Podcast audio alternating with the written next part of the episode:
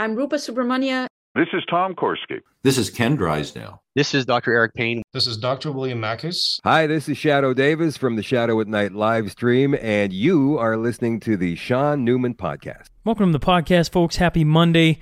I uh, hope everybody had a great weekend. We got a little U7 hockey in, a little uh, outdoors. Uh, it was a beautiful weekend here. I don't know about everybody else, but uh, certainly enjoyed it. Now, I want to let everybody know um, Sunday, next Sunday, is the cutoff, or well, is the first cutoff, I guess, for tickets to uh, SMP Presents uh, Rural Urban Divide with Vance Crowe.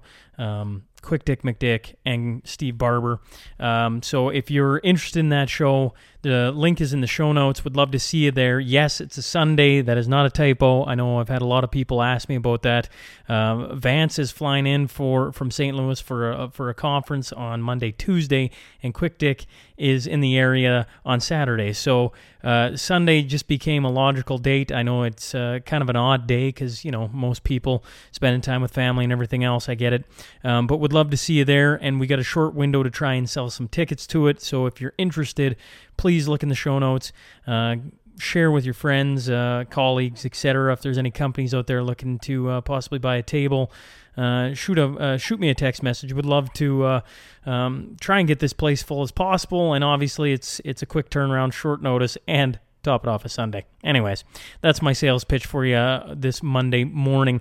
We got a great one on tap for you today. And before we get there, uh, let's talk about today's episode sponsors Canadians for Truth. They're a nonprofit organization consisting of Canadians who believe in honesty, integrity, and principled leadership in government, as well as the Canadian Bill of Rights, Charter of Rights and Freedoms, and the rule of just laws. They got their own show coming up with uh, Eva Chipiuk. You may uh, recall her interviewing Justin Trudeau um, uh, during the uh, commission on the Emergencies Act.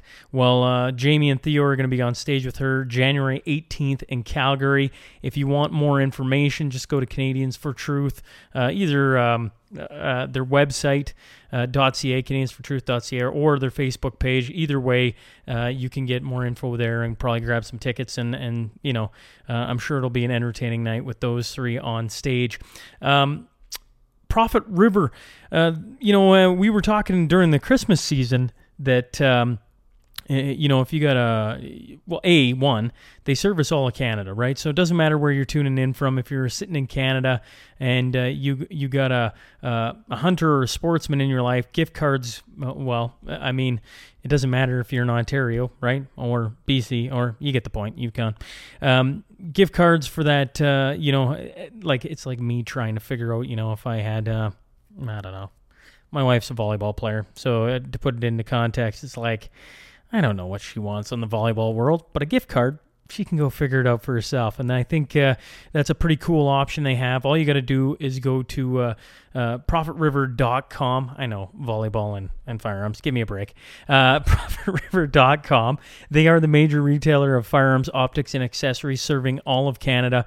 And uh, you can uh, uh, have a little bit of fun there with your loved ones gift card, or maybe you're a hunter, avid sportsman, whatever, go take a look at what they got at profitriver.com. Tyson and Tracy Mitchell. Hey, I'm excited to announce uh, Environmental back for 2023. They're a family owned business that has been providing professional vegetation management services for both Alberta and Saskatchewan in the oil field and industrial sector since 1998. Me and Tyson were, were talking over the holidays, and I look forward to sitting down with uh, with all these companies a bit more and uh, trying to iron out uh, maybe some creative ways to keep all of you engaged as we go along. And that's what Tyson and me got talking about, because uh, obviously. Um, you know, to to sit and say the same um, kind of ad song and dance uh, every uh, week for 52 weeks, I, I can uh, get how um, for some of you, it could be like, well, uh, is Shaun going to say at least an F bomb in this one and screw up a little bit so we can have a chuckle?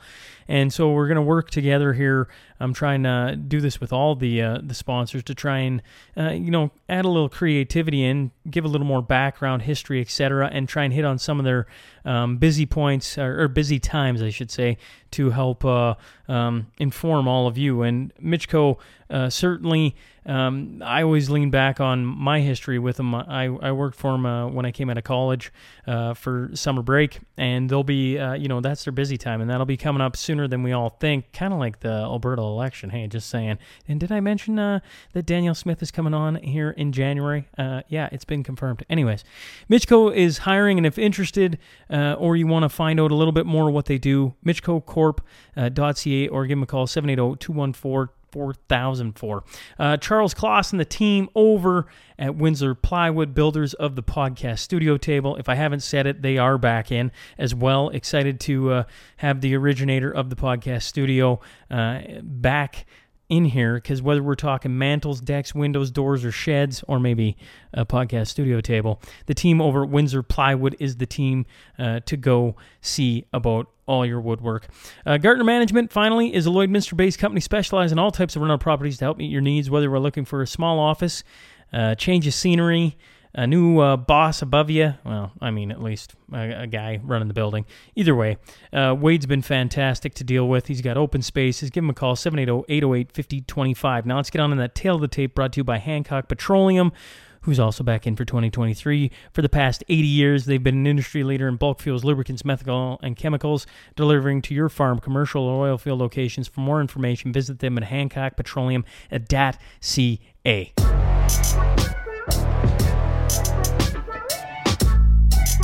He's a former leader of the Libertarian Party of Canada. He's had a 30 year career as a firefighter and paramedic. I'm talking about Tim Moen. So buckle up here we go. This is Tim Moen, and you're listening to the Shaun Newman Podcast.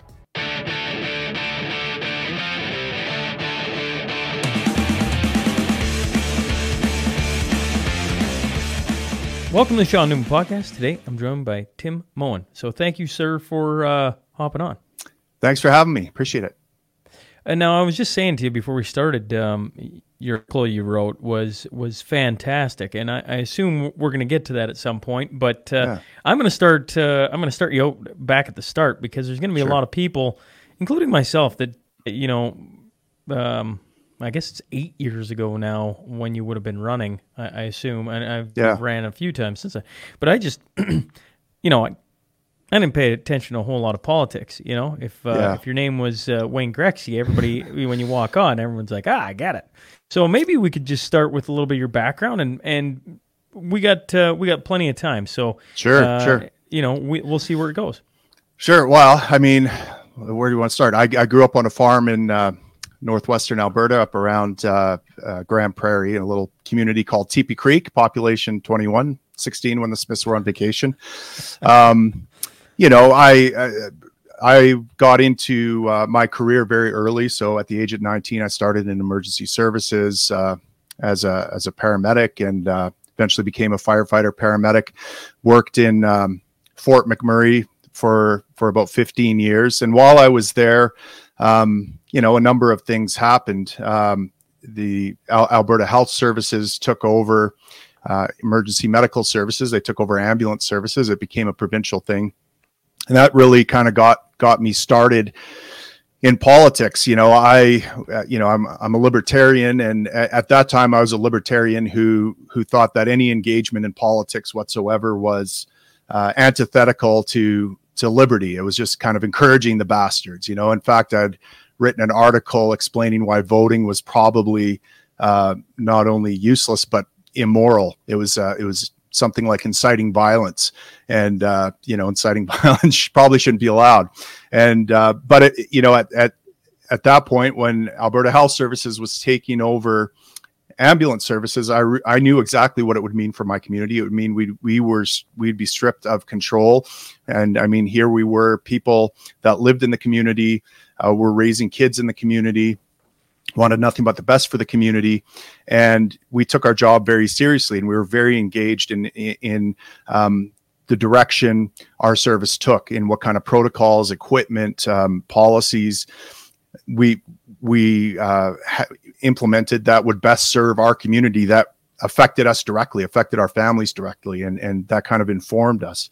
And and now that control would be stripped of us and and be put in some bureaucrats' hands in Edmonton um, who didn't have our community's best interests at heart, who had a mandate of centralizing um, services and and managing from a top-down kind of socialist uh, perspective.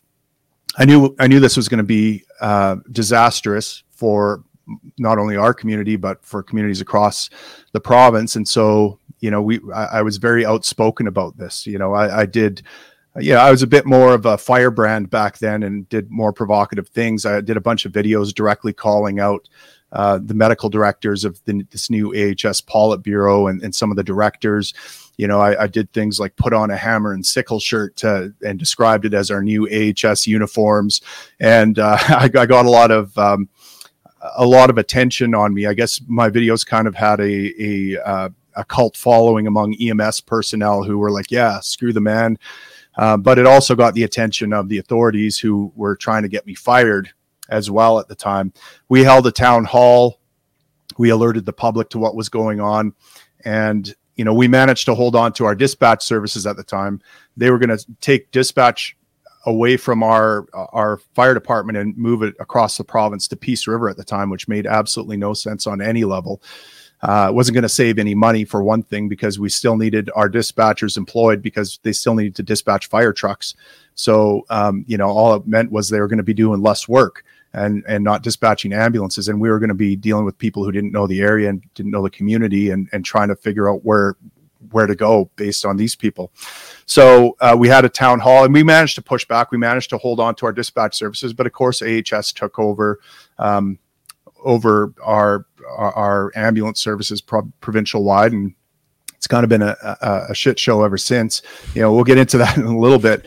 Um, but you know, eventually, you know every firefighter has a side hustle and my side hustle was um, was doing audio and, and film production and and you know i made it my my mission at the time to offer my services to every environmentalist that was coming up from hollywood wanting to make a documentary about how evil the oil sands were and how evil um, you know this community was. And um, you know i managed to get on um, uh, a documentary filming with with Neil Young and Daryl Hannah, and you know, my my goal here was to be friendly, to be welcoming, uh, and, and to ultimately shoot whatever they want, but while I'm doing that, offer suggestions and and raise points that might offer some cognitive dissonance that might uh, influence their their opinion about my community and about the industry uh, that that is so vital to this world, really um, and so on. So, you know, I, I, did some work with Neil Young, and of course, what when Neil Young came to town, we had a uh, a carnival in town called Sustainable.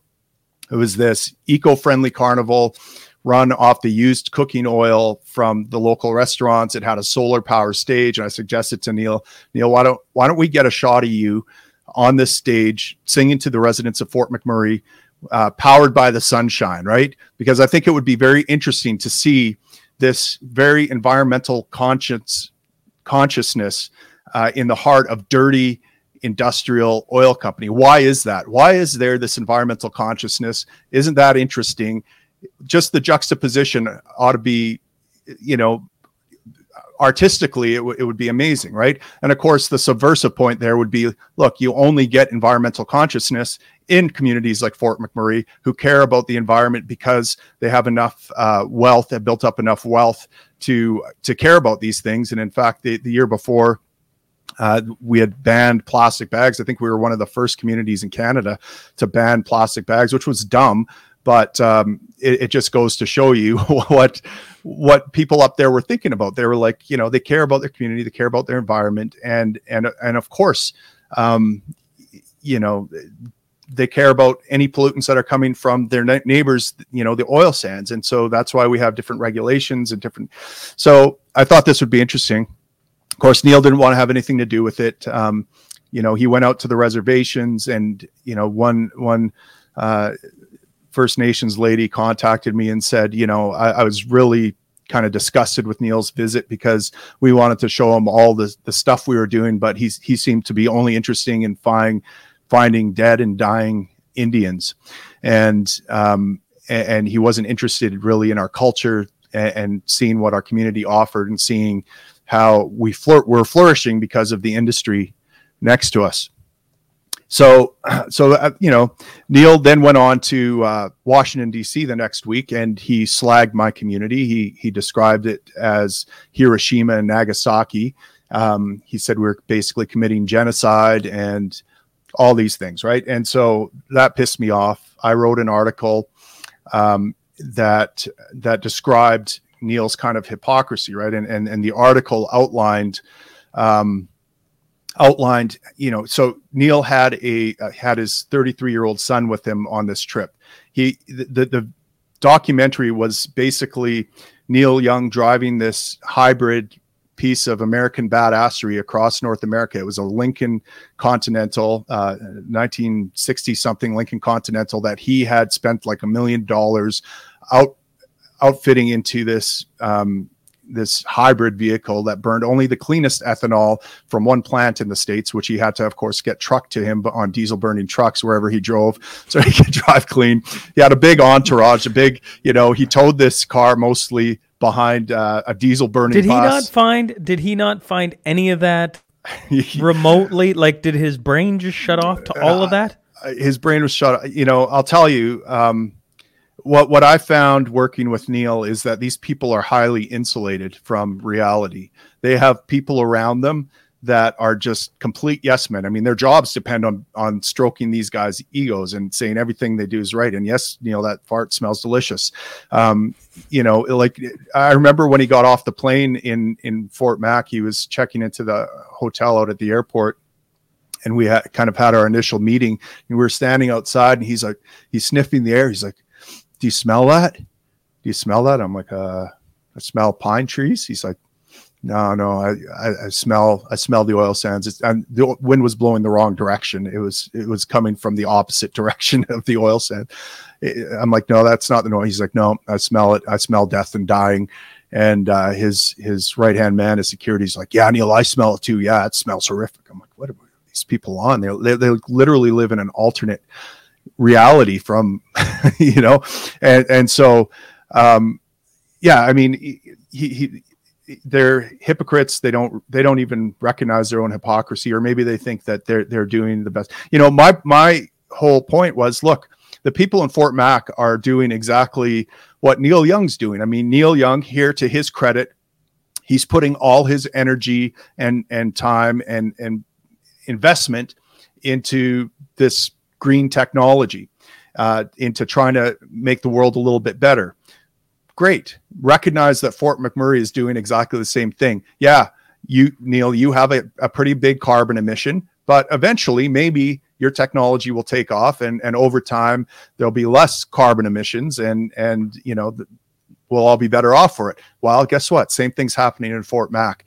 Things are getting more efficient all the time. All these solutions are coming out of Fort McMurray this carnival sustainable there, there was a ton of other things you know tailings reclamation um, restoring well, the where, land to its well it's where the industry is where industry right. is you get all these brilliant people who pop up who create right. clever solutions yeah to problems we, I, I mean in, in, fact in fact there were there were these modules um, out at the landfill that that a company was working on that that harnessed the methane gas. Uh, they were they were basically outfitted sea cans turned into greenhouses that would work in minus 40 weather that would produce a lot of food by harvesting the methane gas from landfills. And the idea was that these sea cans would be able to be put in in northern climates where they don't get a lot of growing uh, season and and they'd be able to feed communities. And all these things are happening in fort mcmurray solar power everywhere all this stuff. And and of course uh, you know so you know look yes we're we're emitting a lot of co2 but it's you could see where this is trending. There's less and less co2 uh, for each energy unit produced over time. And Neil Young, you're doing the same thing. You're you're producing a lot of CO2 in this traveling carnival. You've got this diesel burning bus. You're shipping this clean fuel, but with diesel burning vehicles. Well, yeah, uh, it's, it's it's it's ridiculous, Tim. Yeah, absolutely. I mean, you know, yeah. if if if you want to fix things, fix your own backyard. Right. Don't right. go traveling across the world on a big show Uh, and bring everything with you to point the finger at somebody else. And you know, uh, I would say uh, all the industry leaders, you know, we're the, the the cleanest, most advanced in this world, you know, on the planet. Everybody wants our technology. What we're doing, they want our minds because we f- face the stiffest regulations under the sun. Right, right, and and so here, so I, in this article, I was basically writing, and, and so Neil Young had his son on this bus, his 33 year old son. He had cystic fibrosis. You know, his life expectancy was about 16 years or something like that. But uh, Neil Young was able to provide for him around the clock nursing care, all the best medical technology to the point where his son was living a flourishing life following his dad on this amazing trip across North America. And, you know, I pointed out in the article that that Neil is undermining the very thing that is keeping his son alive. I mean, his his son's Yeah. health and longevity could be linked in a causal chain back to the the dirty smokestacks of the industrial revolution allowing for people to be far more productive allowing for people to be able to make millions of dollars uh, making noise making sounds with their instrument and their their vocal cords. And and you know all that is because of the enormous product productivity and human flourishing that and health and and increased sanitation and protection from the climate all these things that the industrial revolution and energy um, particularly fossil fuels have provided. And so here neil is it seemed to me undercutting the very thing that was keeping his son alive which i, I felt uh, was ridiculous. So i wrote this article um, kind of outlining neil's hypocrisy. And you know it was I, I thought it was fairly well balanced and and it was you know complimentary where it needed to be and and critical where it needed to be. And uh, it got picked up by the Huffington Post of all places, and uh, they asked to to to publish the article, and and I'm like, well, sure, if you're, I can't believe the Huffington Post is picking this up, but by all means, you you people are probably the ones that need to hear this more than anyone. Um, anyways, the the article went viral, and um, so pretty soon I was getting all this media attention. Sun News at the time and Ezra Levant were uh, had me on, and a bunch of different other uh, other places. So so I, I gained all this attention all of a sudden and and um, some folks from the political realm noticed that hey this guy's pretty well spoken he can communicate well he's seems to have very kind of a robust argument for the for free market and and uh, fossil fuels and all these things and um Not and to so I- you have your hair and uh, you're not missing six teeth. And all right those, right All those sure things. fair fair enough fair enough so um so yeah so so you know i started being kind of headhunted by political parties and and you know the libertarians were really reaching out to me you know the libertarian party's been around since the early 70s around 73 and you know i'm a libertarian so i, I subscribe to them but I, I pointed out to them i said look I I said I'll refer you to this article I wrote before about why engaging in political action and voting is is probably immoral. And uh, you know, I'm I'm not getting involved in politics. Forget about it. Screw off. But they kept coming back at me, and they kept making arguments like, uh, you know, the argument I ultimately couldn't refute was that, um, you know, one of my heroes is, is is a politician named Ron Paul from the U.S. and Ron Paul was a Republican, but he was a hardcore libertarian as well. He, in fact, he had ran uh, as a presidential candidate for the Libertarian Party, uh, and then he he ran in the primaries for the Republican Party a couple times. Um, and I mean, he stood up on that stage and said stuff like, "We ought to end all the wars, bring all the troops home.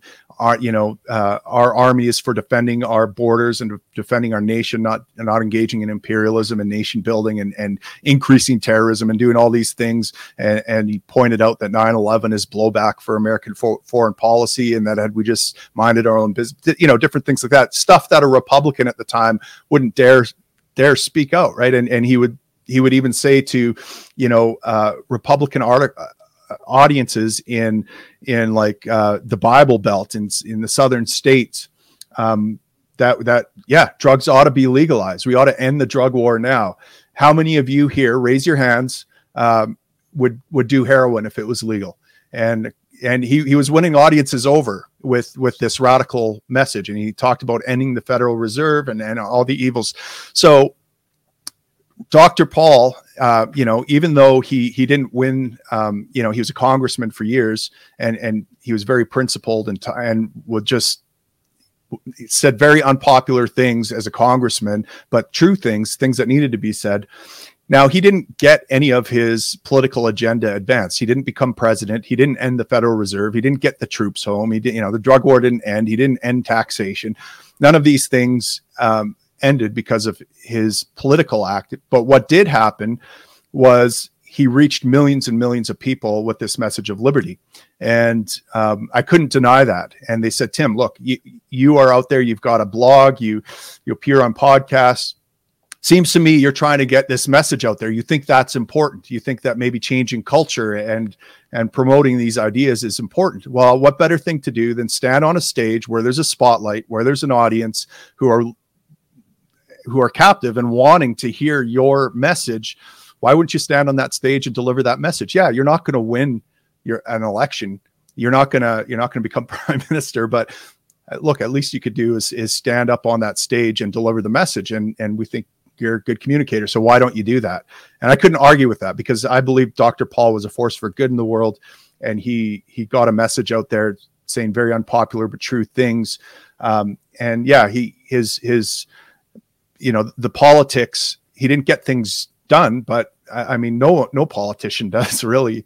You know, they they maintain status quo and and grow the state a little bit at best, but they they send a message to the people. So so I said, okay, in 2015, I will run for parliament. That gives me about a year and a half to figure this out, figure out exactly how to do to start making some connections and start building up networks and different things.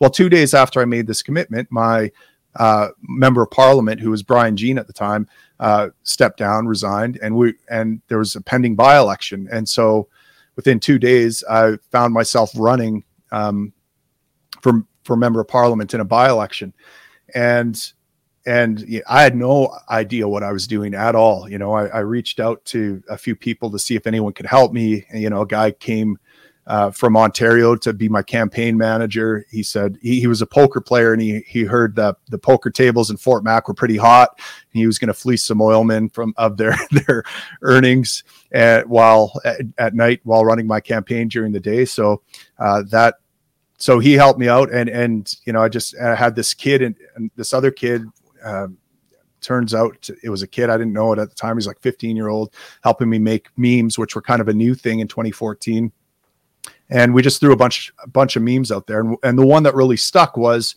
um, i want gay married couples to be able to protect their marijuana plants with guns.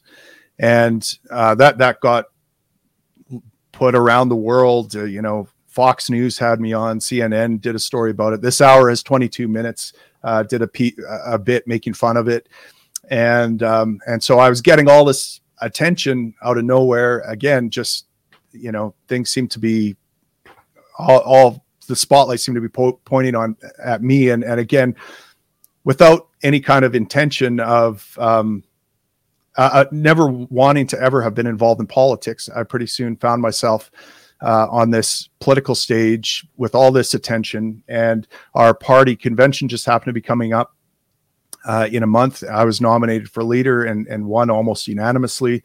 Uh, and so I went from, you know, talking about how voting is immoral to running for prime minister in very short order. So it was kind of a surreal turn of events. So, um, you know, in 2015 uh, was the general election, and I I cashed in my retirement savings, my LAPP, which probably wasn't a very smart uh, financial move by any stretch, but uh, work wouldn't give me a leave of absence. So, you know, I was an, a, a, an acting, or an, yeah, an acting battalion chief in, in Fort Mac, which is about as high as you can go on the, on the floor side.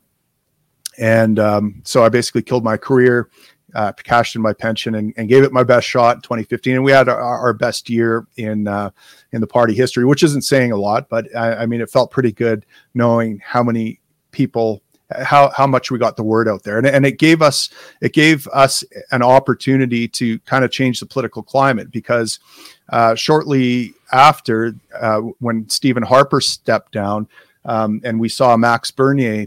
Uh, saying some vaguely libertarian things, in um, in Parliament, we thought, well, this is the guy that should be leading the Conservative Party. We should have at least a, a, a somewhat libertarian guy as, as, leader of the Conservative Party, um, because then it'll make our radical message uh, seem far less radical. you know, we'll we'll be because this is what happens all the time, right, Shaun? You have it's not Trudeau that's that's really driving this progressive agenda. It's all the radicals to the left of him that are doing that. It's the Green Party, the NDP, and, the the radicals in in um, the media and institution that are that are shifting the Overton window to the left and making Trudeau look like a moderate when with his policies. Well, we needed something like that pulling the Overton window the other way, uh, saying, "Hey, uh, you know, we say end the income tax." Well, now it looks like a modern. You know, if we're on that that national debate scene, we need to end the income tax, we need to, um, you know, end the Federal Reserve or, or end the Bank of Canada, all these different things. When Max Bernier stands on that stage and says, "Hey, maybe we should have a 10% flat tax," doesn't that sound better? Hey, maybe we should audit the, the Bank of Canada and, and put some uh, uh, spotlight on it. Suddenly, those positions seem like middle of the road positions, whereas right now they seem like like extremist positions. So our idea was to get Max Bernier as leader of the of the Conservative Party when Harper stepped down. So we flew Max out to um, to Calgary. We we connected him with um, a bunch of uh, influencers and and uh, bigwigs and money, and wanted to show him that he'd have all sorts of support from Western Canada if he threw his name in the in the hat. We started a campaign called Draft Bernier, and yeah, shortly after we flew him to Calgary and, and assured him of all the support, he threw his name in the ring and almost won, almost won. Uh, but out of that came the PPC, which has you know Max has given Max a platform to to promote somewhat libertarian ideas. I mean, he he he was doing the best job. Um, out of all the po- politicians out there pushing back against the COVID regime.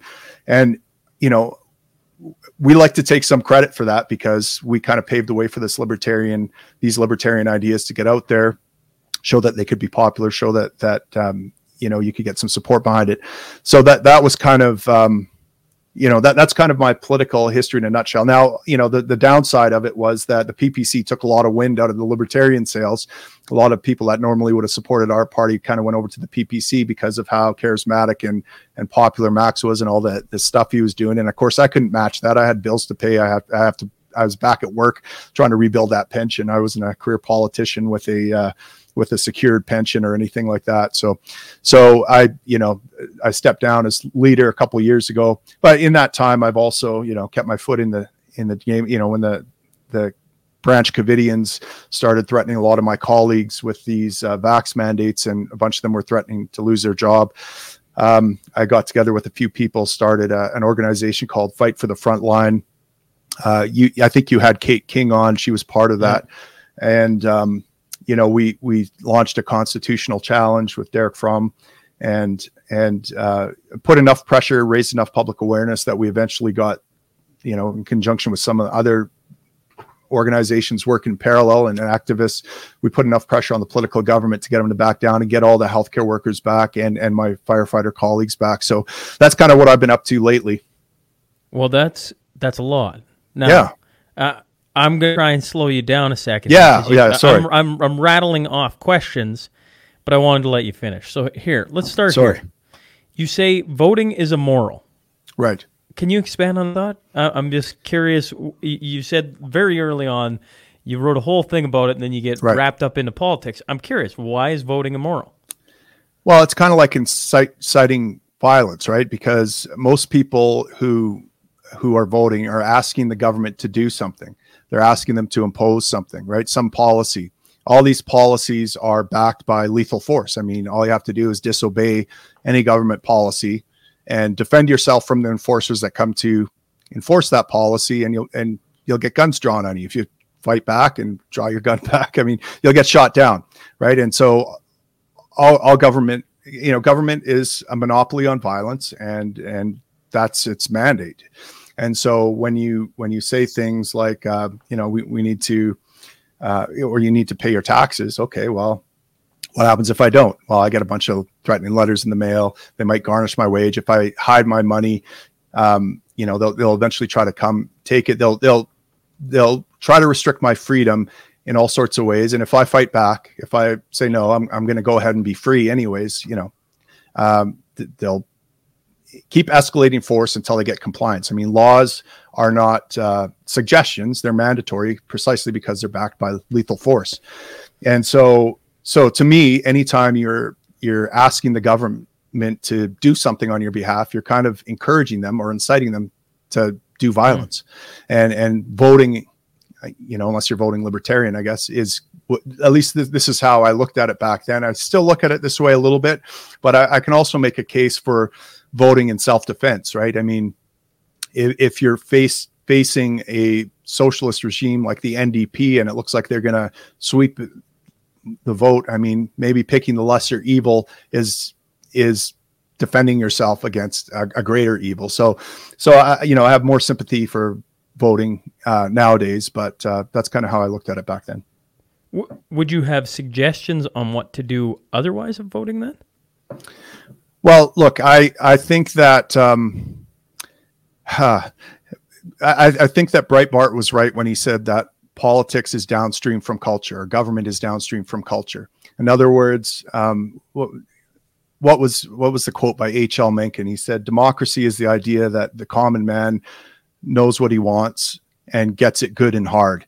And um, you know, the the reason we have let's say uh, government run healthcare in in this country isn't because Trudeau says we sh- should have it. It's because my neighbor says we should have it. Uh, you know, most Canadians say, "Yeah, this is something I want," and government follows market demand. Now, government has a you know plays a role in promoting these ideas, but ultimately, if the population didn't want something, it wouldn't happen.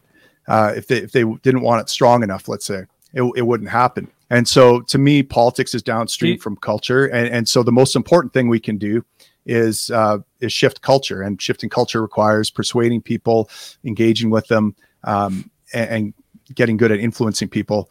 Um, and, and in, in a lot of ways, engaging in politics is almost antithetical to that because you your job when you're running as a candidate, if you're serious about it and you want to get votes and you want to attain that seat, is you have to reflect and even amplify culture. You have to foment a little bit of fear. You have to talk about how you're going to be the solution to the problem.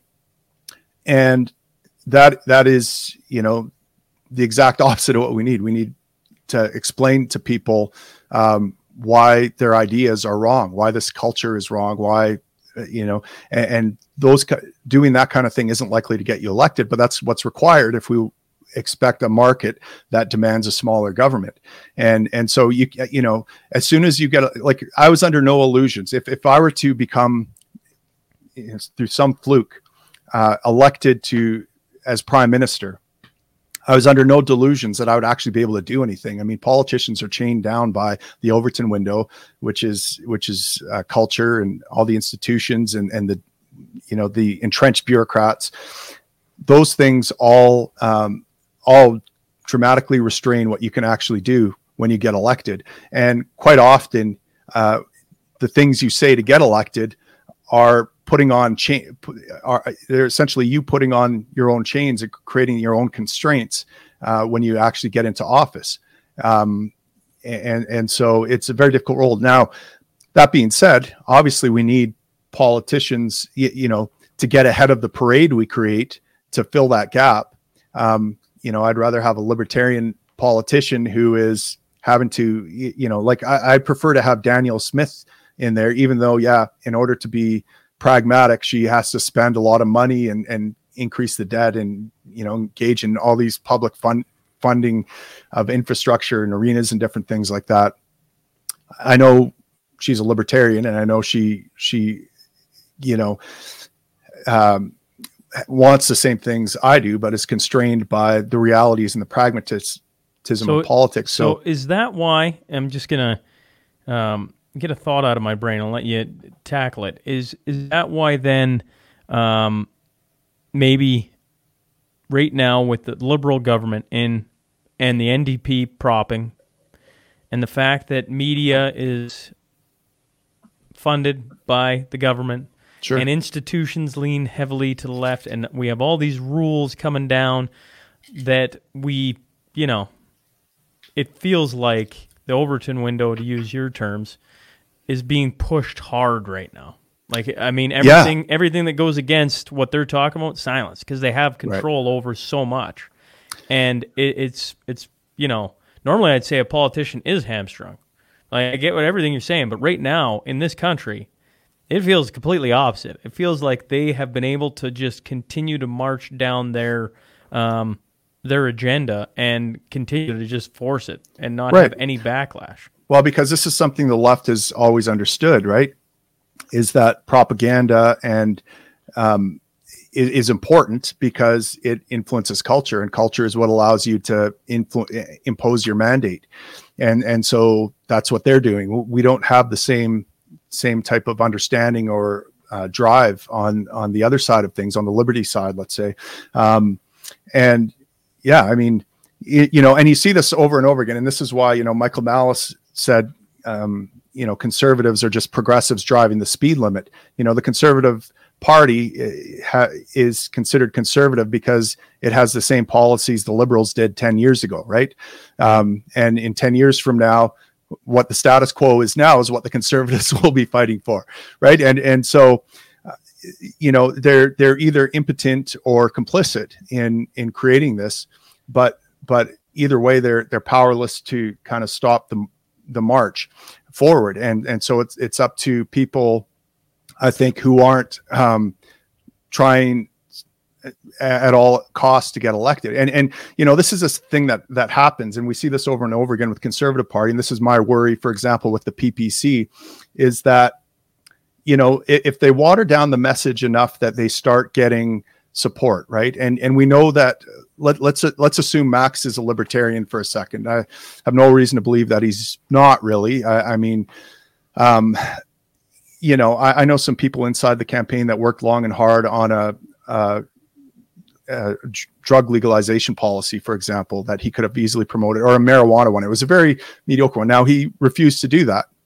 Why did he refuse to do that? Well, because it probably wouldn't be popular with his base, right? So even though he might want to to advance this agenda, he knows that he's going to lose a bunch of support if he tries to. And and you know, down the line, you you could see where he softens the message of libertarianism to try and gain more support. Now, I think this is a mistake because let's say he starts gaining a lot of popularity. Let's say that they take enough of the conservative vote that the that the the right wing is fractured like it, it was in the in the 90s when the reform party emerged and and you now have this divide well what's going to happen with conservatives when they see that the left is dominating because they can't unite the vote uh, there, there's going to be a big push to re- reunite the parties right? And so if, if max wants to become prime minister someday he's going to have to unite the conservatives under this uh, st- more status quo message. Because if he continues with even the message he has now uh, it's going to turn off a lot of people that would other vo- otherwise vote for him. So so the system just- the, the system just- itself promotes um, you know if you want that seat you have to uh, y- you can't go against the status quo But they won't even let him go against the status quo to Right. uh, Tim. Like he had, like think about Max's last election. He Sure. literally had enough. He was higher than the Greens. Um, you had a guy on stage at the leaders' uh, debate that publicly states, "I don't want to be prime minister." That that's Quebec. right I mean, yeah, yeah. I, I, I sit here and I go like, you know, we sit here and say you have to do this, you have to do that. It's like, no, the system enforces that. I'm not so sure it's what the people want. I would like to hear Max get up on the stage and say whatever the hell he wants to say. And if he's got enough of the popular vote, which he did at the time, to be there, but they didn't put him on stage. So how is he going to gain more recognition when the most um, well, I mean, that's where people went to watch the leaders debate. They don't allow him on. Yeah Now, and, and once again, I would use this for you too, right? If Yeah. the Libertarian Party was higher than the Greens, why have the Greens on the stage? right Because because they're fixing it. Right. That's the way my eyes look. Yeah, well, yeah, I, I agree, and and you know, I think that uh, Max is um, challenging the narrative uh, enough that they they don't want any any part of that on on that stage. So the establishment is fighting back. I mean, there's there's just too many powerful interests uh, interested in stopping that, right? And and this is my point. My point though is that look, you you are either like from my perspective, um, I, I would prefer Max have taken my offer. I mean, right after he lost to um, to Andrew Scheer in in the leadership race for the CPC, I reached out to him and, and did a public video and said, "Hey, I'll step down as leader of the Libertarian Party if you want to actually, um, you know, have a group of people that that will support your policies." Uh, and in fact, if you don't, I'll take your policies and I'll run against the conservatives on them in the next election. And and how you like that? So, you know, we talked over the years and he kind of hummed and hawed and was kind of hoping he could get somewhere with the CPC. And eventually he started his own party, which was kind of a, a head scratcher to me. Um, but I think, you know, the reason he did it was that he could get more popular support if he were to take a populist message that, uh, and, you know, uh, and and kind of water down the libertarian message, not be so radical. But but my, I, I would prefer to see a radical Max. Like, yeah, Max, come out. Income tax is theft. God damn it! Just say it on stage. The drug war ought to end. No one should be able to tell me what I can or can't put into my body. You know this. Say this on stage. The central bank ought to end. Say it. Say we ought to end all foreign excursions. Bring all the Canadian troops home and say no more peacekeeping. No more excursions defend our borders. That's it. That's what the the the uh, the are you know the military is there to do. It's to defend Canadians, not uh, special interests overseas. And um, you know that that would have been something special. Now he he would have wouldn't have got many. You know he he definitely wouldn't have been prime minister, um, but he he would have ignited. Um, he would have ignited the minds of Canadians, I think, if he did that. And and you know, like if you're going to put up libertarian numbers in an election, you might as well go all in on on the radical libertarian stuff rather than this other stuff, right? So, uh, you know, I guess that's my perspective on it, but. Well, but I don't know. Maybe maybe I, he's doing I'm right just hey kinda... Tim. I'm just a, a, guy from the middle of nowhere who yeah. has a podcast, you know, and, and I just look at I, I just I would just love to hear the thoughts, right? Yeah. And then if you're going to say something that's radical, well, why?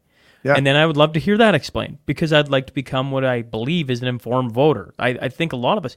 And when you control it, so you actually don't get to see who's actually out there and how popular they've become.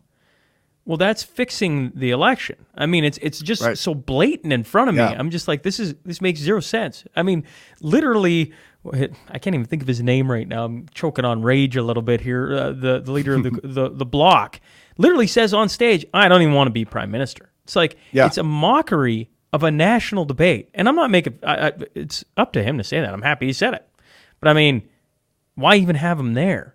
Other than you understand that you know there's a large population that lives in Quebec, and you know they they obviously have their big place in Canada, and here we sit in Alberta. I mean, it's just it's interesting for me being a a newbie to politics and certainly doing a deep dive over the last year since you know um, uh, interviewing a whole bunch of the UCP here in Alberta and everything else and being on stage with them and everybody think I'm a political junkie which I'm not. I'm just just a guy who cares just like everybody else. In the last couple of years have really shone the spotlight on a lot of things where you're like holy crap what is yeah. going on and it's hard it's easy for people to get including myself to go down a little bit of a conspiracy rabbit hole when you start staring at like what are we doing like yeah. if if Trudeau can't win or the conservatives can't win because PPC get up there and everybody loves them I mean to me that's where I'm like well that's what people want I want to I want open and transparent but it doesn't feel like that right. and I probably sound like a little bit of a uh, I'm off in never Never Land when it comes to the political sphere but that's that's well I, I mean I think most Canadians think like that, right? They're just like, yeah, let's just have open, honest uh, communication and debate. You know, part of the problem is though that, that, that we're surrounded by this matrix of, of, propaganda, and you know, you don't need to, uh, you, you, don't need to, uh, you know, it's even scarier from my perspective that it's probably not puppet master somewhere controlling the strings. It's this is probably just an emergent property of the system we have. So, for example, you just have to look at, at local elections or local politicians, right? Uh, you know, you live in your community, you you see a real need in your community, a change for a change. Maybe potholes need to be fixed. Maybe maybe you have a big idea about how emergency services should be run in your community you get elected on that platform and you try to implement your policy what do you run up against you run up against the the caos and the cfos and the the directors that have worked in that municipality for years explaining to you exactly why this is a naive and wrong-headed way to go and how that'll never work and how this unintended consequence and that unintended consequence will be the result and who are you to argue, right? I mean, these guys are the experts. This is, you could call them the deep state or the entrenched bureaucracy, whatever you want to call them. They're just guys that have done the job and can see the problems with your pie in the sky ideas. And so, you know, that this is one of the reasons why, prom, you know, campaign promises generally never come to fruition because they meet the hard, cold reality of, of the entrenched bureaucrats. And, you know, if you, if you do get anywhere, eventually one of these bureaucrats is going to, uh, to, to go to the public vis-a-vis maybe the the corporate media or legacy media and explain how dangerous this policy is and what it'll mean for constituents if if it's implemented and so um, you know the, the, the system itself rigs um, is rigged against the people. And and of course it is. I mean um, you know governments aren't you know there's this I, I think this myth out there that governments kind of emerge from this uh, amazing process of people coming together and, and deciding what's right and deciding self-government and creating a no it's governments are almost always born in in plunder and conquest. And they, they, that's kind of their job and that's what they continue doing um, and, and you know you can't take a group of people who use violence to to you know, I mean, they're, they're essentially like the Crips and the Bloods. It's like, this is our territory. That's your territory. Don't cross this line. That's where the border will be. Um, we're gonna we're gonna provide protection and, and shake down people for protection money on this side. You you do run your scam on the other side. We can't expect that group of individuals to be for the people or by the people or something like that. So, you know, I I, I just don't see how we we um, uh, how how we can expect i guess the system to work for us. It never has and, and it never will. And so i think we have to operate outside the system uh, around the system in in the gaps that the system leaves and uh, and i think that that's where the real change happens anyways i mean we see it over and over again in, in history i mean slavery was ended in most of the world peacefully it was only in the states that they went uh, they had a civil war about it, but it was through the spreading of ideas and abolition, radical abolitionists going against the the common um, you know ingrained culture at the time that did it. It was a small group of people that were just uh, principled and steadfast that that changed it. Uh, same thing, you know, Soviet Union. I mean, um, we saw that change very rapidly um, when these giant systems of control and authoritarianism crumbled under their own weight. And you know, I think I think there's there's room for optimism, but I don't think the optimism is going to come from getting our one true uh, desired leader in that office, and then change is going to come. No, I think it's it's a lot harder and more complex uh, than that, but also um, in, some ways easier than that because uh, it requires us to take personal responsibility for what's going on and try to shift culture in whatever way is available to us. Yeah, I agree with you on parts in there. Um, certainly, you can't expect somebody to get in to uh, be leader, take Danielle Smith, and expect her to be the knight in shining armor and everything's going to go away. Because if public opinion uh, goes against her, I mean, it's it's a, you know, it's uh oh, what's the word I'm looking for here this morning, folks? It's a popularity contest. So if she gets voted right. out in May, she could have been rah rah about all these things, but if she doesn't listen uh, so I, I get it. You you have to educate yourself. You have to take care of yourself. You have to take care of your community to help support the people who get in office to do the right things, and then have the support when certainly uh, the the the hailstorm falls on them, etc.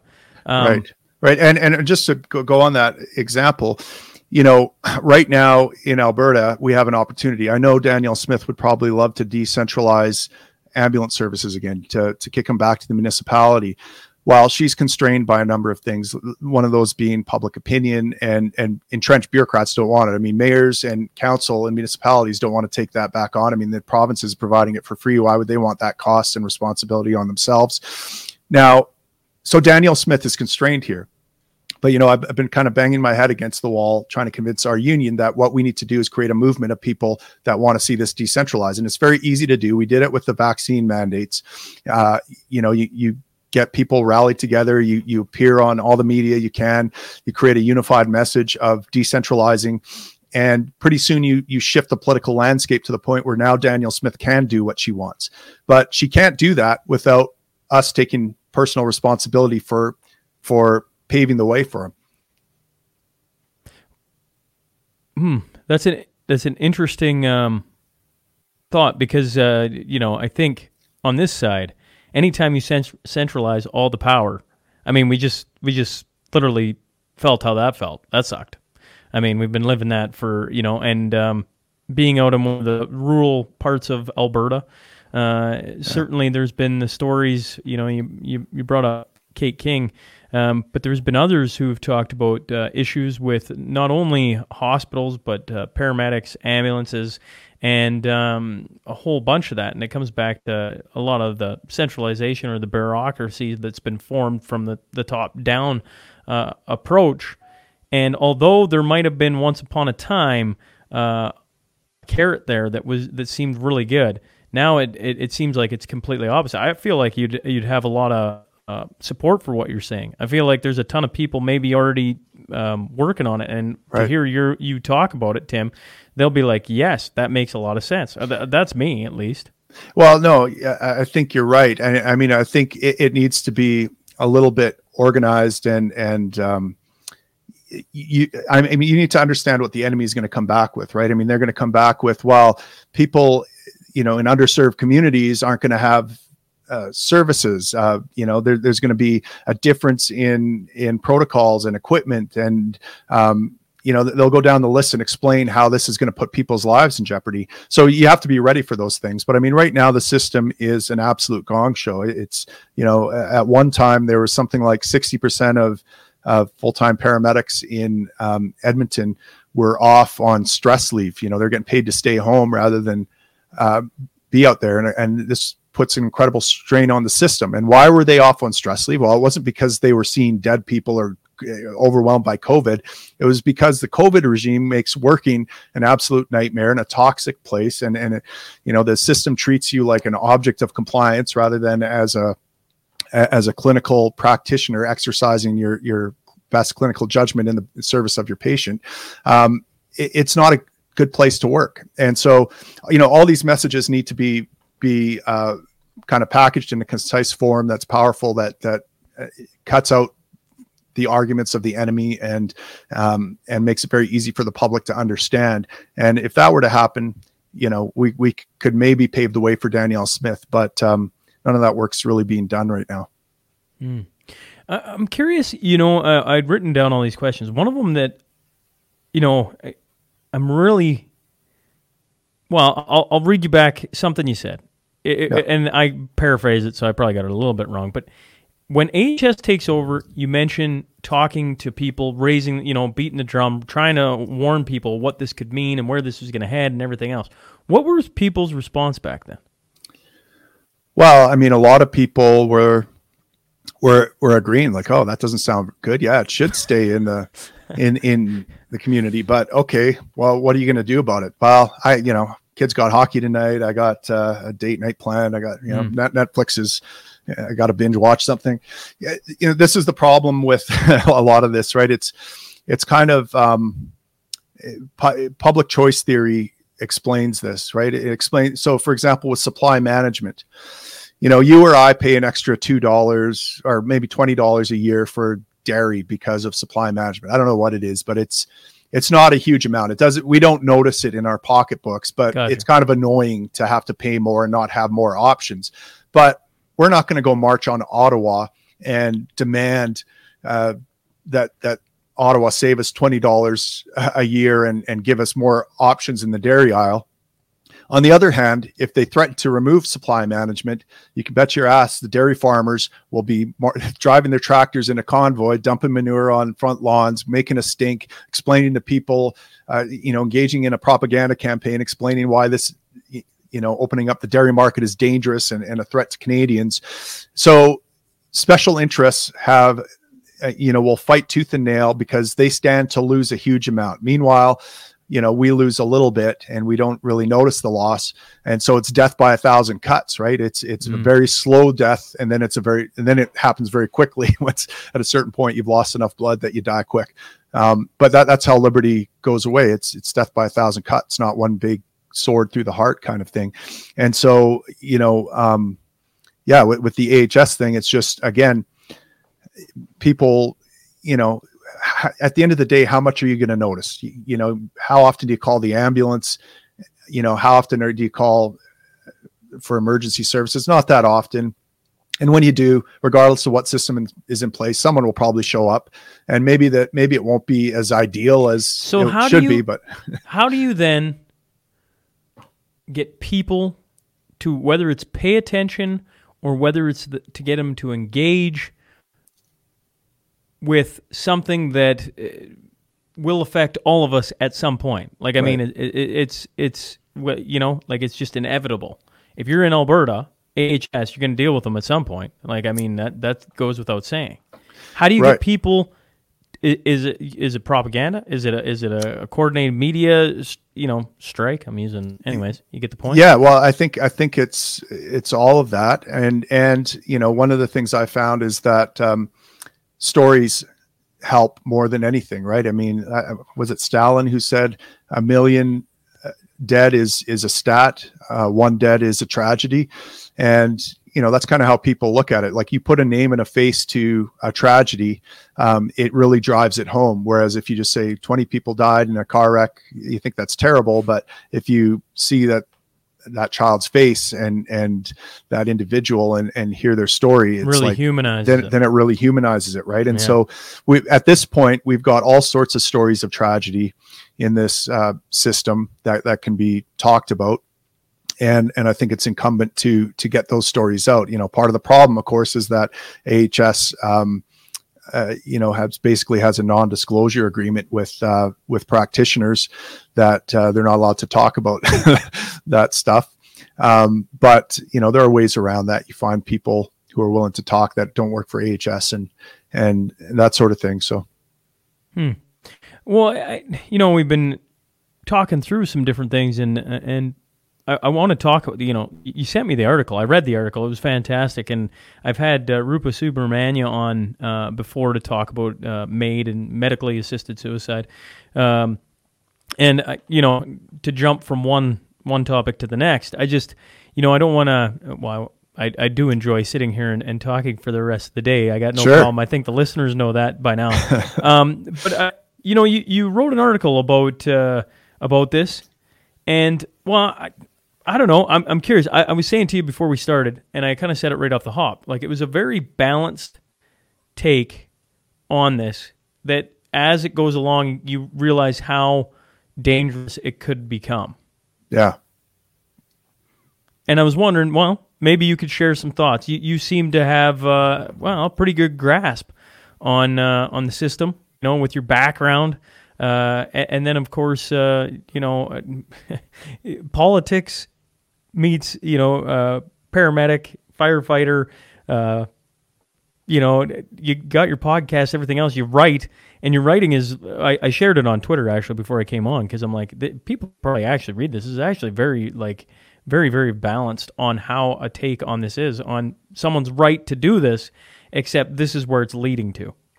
Yeah, well, I mean, this is the the problem is, you know, I don't have any pragmatic solutions to this. I, I, I want to raise the issues that that are happening when you have the state running a administering a program called assisted suicide. Um, you know, I, I, you know I remember the Sue Rodriguez case from the '90s, kind of split the nation um, about this topic of assisted suicide. But at the end of the day, you could see this lady was clearly suffering. You know, she was to the point where she couldn't swallow. Her life was excruciating and painful. she was going to die in a few months anyways so why not let her die on her own terms you know or at, le- at least why uh, criminalize people that would help her die on her own terms um, that that seemed to be a bridge too far and and and so you know I, i'm very kind of um, you know as a libertarian you own yourself. You should be able to do what you want with yourself. Um, you know if you want to engage in behaviors that are unhealthy uh, you know staying up too late drinking you know engaging in drug use or or just you know doing those kinds of things I, I don't think that's great but i don't i wouldn't use lethal force to stop you from from making bad decisions. And and honestly, I, I, think that a libertarian society becomes a much more socially conservative society because you can't outsource the cost of your vice to society in general like you can now. Um, right now, if you are making bad decisions, you've got this very easy and comfortable safety net, no questions asked. Whereas in in a you know a, a, more libertarian society while you would be rely, relying on charity or family members or something like that. And and they generally uh, say look you got to get your act together. We'll help you out. But you, you know so so there's a lot more and and what on, do you and sorry in society today what are you talking about specifically that basically becomes a crutch for them? Oh well so so you have um, unending medical care, right? So, you know, look, as a paramedic, I see the same people over and over again. I'm administering them Narcan. Um, it, it's become to the point now where where people feel safe uh, injecting an unknown substance into their blood or snorting an unknown substance because they know nearby uh, the government will provide them with Narcan that will that will stop them from overdosing. And, and, so people are taking more and more risks and engaging more and more debauchery, let's say, because that safety net is there. Uh, healthcare, you name it, right? It, it's like the, there's no um, no incentive to take personal responsibility uh, because the government just provides it. You, you, I mean, you could go down the list of things. Even I, I see it all the time in my profession. Uh, we get calls for a house on fire, 911. This house is on fire. Okay, how many people are in the house? Oh, I don't know, I was just driving by, uh, but you should send fire trucks. And so you race across town, you send, you know, two or three stations full of fire trucks to this burning down house to find that it's the reflection of a sun, it's setting sun in the window or something like that. And um, again, what? So why didn't that person stop, knock on the door, and do the you know what a responsible person would do and, and ask people to get out of the house. Well because there's a government department that will take care of that. So we've we've outsourced our personal responsibility in all sorts of ways uh, to to the government. My neighbor falls on hard times uh, is having difficulty putting food on the table. Uh, i just shrug and say well there's a government department that will take care of that. I, I don't feel any sense of duty to to help them out fight them over. You know again i, I feel like this this um, outsourcing of responsibility to the government has essentially atomized us in our houses and and, and you know um, destroyed communities and of course destroyed families. Uh, I, I, can get divorced without fault, right? Even if I cheat on or if my wife cheats or I cheat, um, you know, it's a no fault divorce. So, uh, you know, the w- women can can exit marriages with no repercussions. They can take the kid, strip fathers of there's no personal responsibility for your part of breaking up that marriage, of cheating, of breaking your marital vows, different things like that. You, you can go through every aspect of society and see where uh, personal responsibility has been outsourced to the government, and and you know this, and, and so you can expect when your personal responsibility for your mistakes and your sins and your vices is outsourced to the government, uh, well, you're going to do a lot more of those kinds of things. And so society becomes much more debaucherous, in my opinion, when you have um, uh, uh, more and more government involved in it. Um, and, and whereas if I'm committing vice and doing things that are literally creating hell on earth for me, um, you know, I, am going to have to find my way out of that myself if it's a libertarian society or and i'm at least going to have to ask for help maybe i'll get some help but again i'm going to have to take the personal responsibility to ask for help and to um, placate the people that are helping me that yeah i, I am sincerely on the road out of hell and working towards get getting back into you know good graces uh, here uh, to to maintain that. So I think you'd see a lot less um, a lot less vice, even though it would be legal in a libertarian society. So that's that's what I mean by. Does that kind of help answer your question? Or? Yeah, yeah, it, it does. When I when I look at Tim, I go, "Do you see brighter days in the future then?" Or are you like, mm, we? Because you you know like the whole thing about uh, uh, assist, bringing it back to assisted suicide is what I've watched is, and when I the timeline, it just be it's just as soon as the door got open, it's just a slippery slope, right? Oh, like yeah. now, now, now you got um, mental illness, right? You got uh, you don't need to have terminally ill conditions where, and I'm butchering it here, and yeah. you can do a better job of it. And uh, I've read a little bit about mature minors at some point, and you and you go like, where are we going? Like we're we're just gonna if you're having a bad day, you can get it. Is that where we're going? And then you know uh, tack on to that um, the fact that uh, I read in your in your article about the organ donation. I'm going to read it off here so I don't screw this up.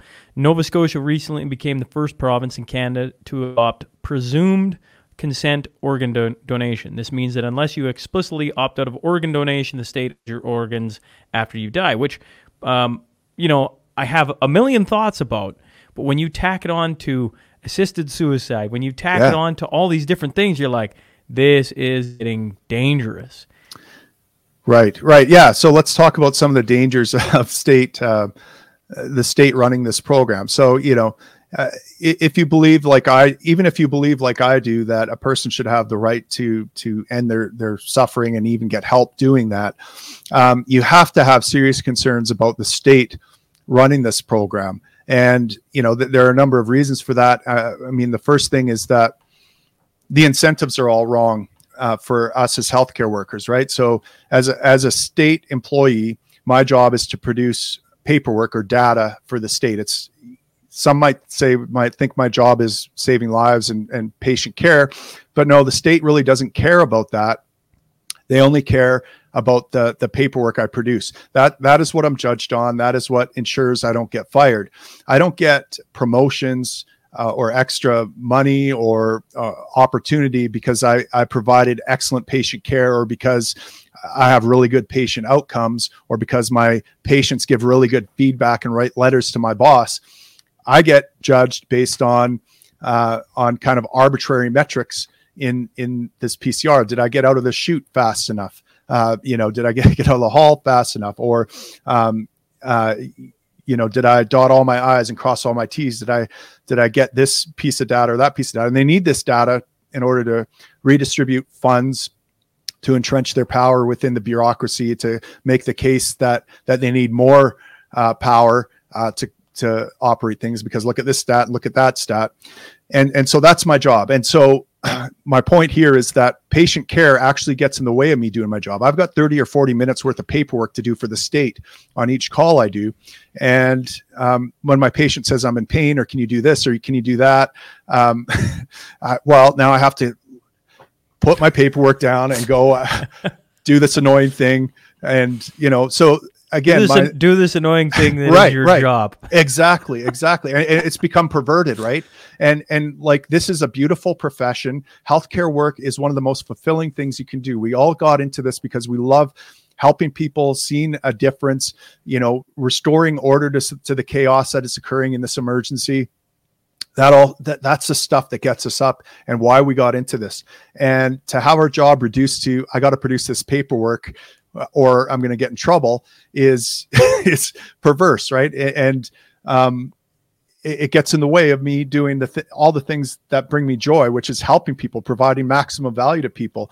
And so now it, it, it's gotten to the point where um, you know the incentive is to do as little work as possible because that's how you get ahead. I can't make more money. I can't get any any benefit at all, uh, other than maybe you know it feels good when the patient says thank you or writes a letter. Yeah that feels good. But at the end of the day um, you know I, I i'm better off when i see fewer patients and when i do less work.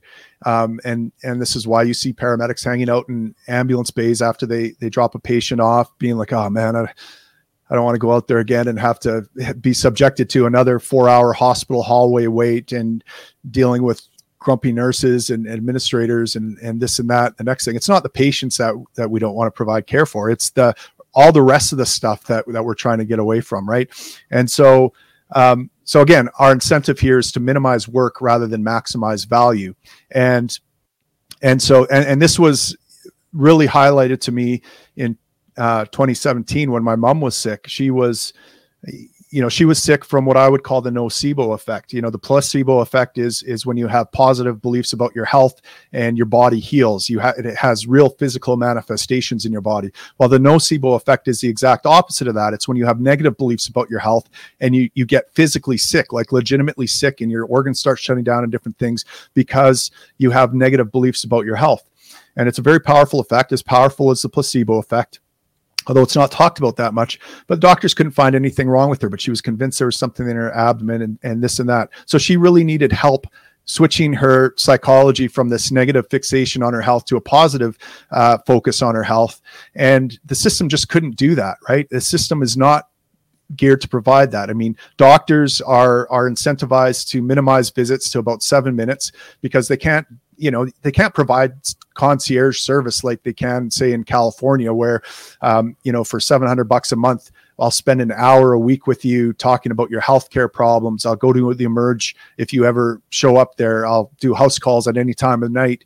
No no they don't you, you can't bill for that thing in alberta. All you can bill for is patient visits and and the the treatments you provide them and so your goal is to get as many patients through it in a day as possible so you can pay off your artificially inflated student loans and, and all your licensing fees and different things like that. And and so seven minutes isn't enough to, to deal with a case like my mom. You, you know, nursing care when she finished having the surgery she didn't need, and she was she was suffering horribly, um, and her health was spiraling down. She she was very high maintenance. She needed a lot of nursing care, and these nurses, I know how it is because my wife's a nurse. They're they're stretched thin following all the policies and procedures, doing all the documentation. They have to write so many notes. And and you know, the tenth time my mom called the the call bell, you know, the nurse took me aside. I could tell she was frazzled and she was she was like at the end of her ropes in terms of of all the work she had to do. And and she's like, you know, have you guys considered medically assisted suicide? Um, you know, and I'm like, it, really sh- shocked me. It was because my mom was perfectly savable. She just needed some some kind of positive support, some kind of intervention that that would get her mind going in the right direction. And the best this nurse could offer is maybe a lethal injection would be the most humane solution here. And of course, that that totally deflated my mom. I mean, she's you know she was a strong Christian woman, so suicide was off the table for her. But hearing those words was utterly um, demoralizing de- demoralizing right and yeah. and it was was you know she died within two weeks um and and, and again i don't I, I don't put personal responsibility or blame on that nurse who was making the best suggestion in a sense that she could, given the constraints of the system and how it operates. Um, but the system incentivizes minimizing work because it, it overwhelms you with all this nonsense work eh, when you could be, eh, you know, and it's not just providing good patient care it's like providing innovative or going that extra mile or maximizing patient care. You you you almost get punished for doing that right? So so expecting our healthcare system to to work um, magic on my mom was was impossible.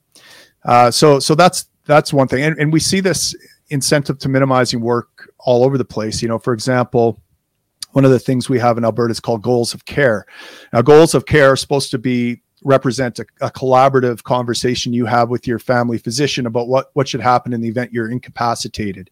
Uh, do you want CPR? What what level of care? And there's about I think six or seven different levels of care uh, that that can be selected. Now they're not. Th- this document isn't signed by the patient.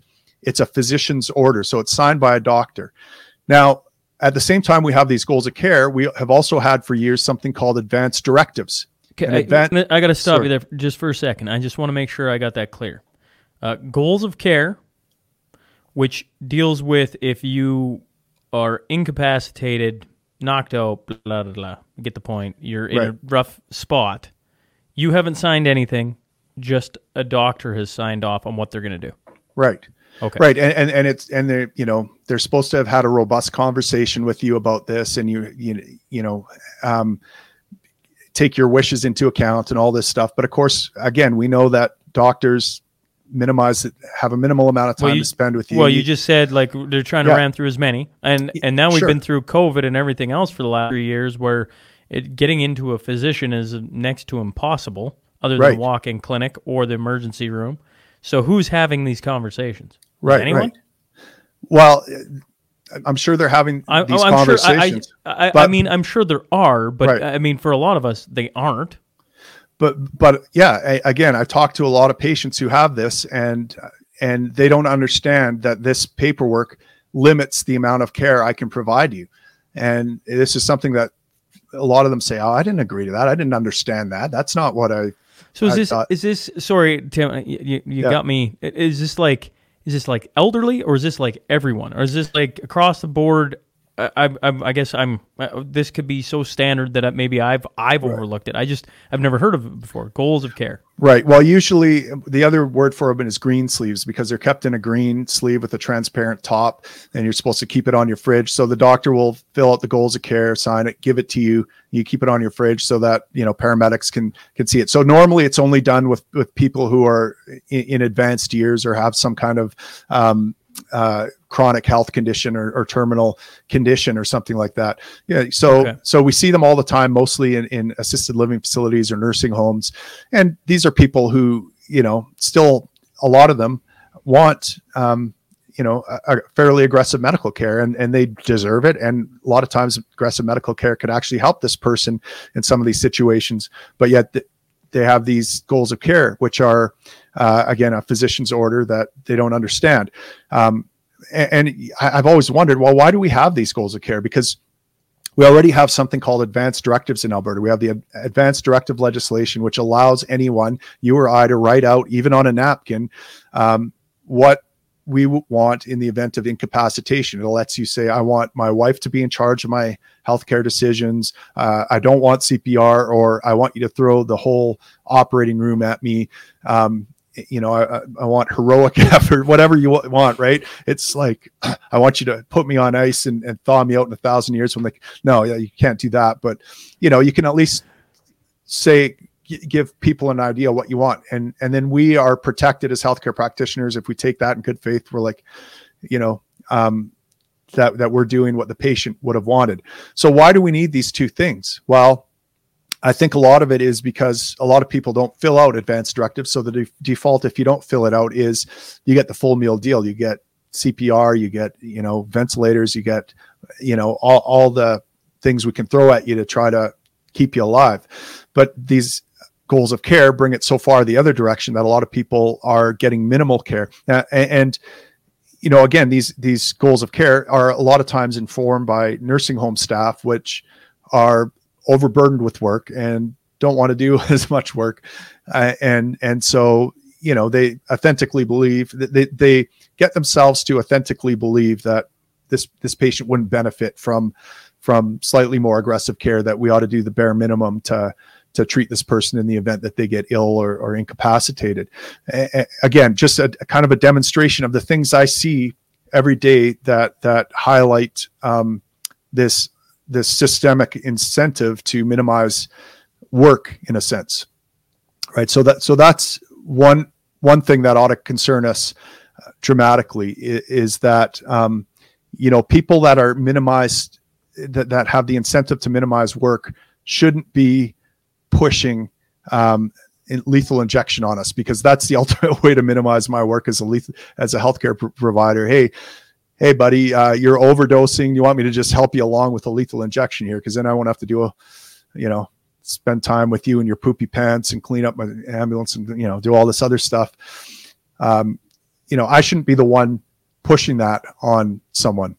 Uh, the, the next thing is you know i heard one of my coworkers not too long ago uh, since MAID is in the news, you know, we go to suicidal patients all the time. And um, he's like, well, what are we supposed to do with these people now? Like, are we supposed to offer a mental health or a lethal injection?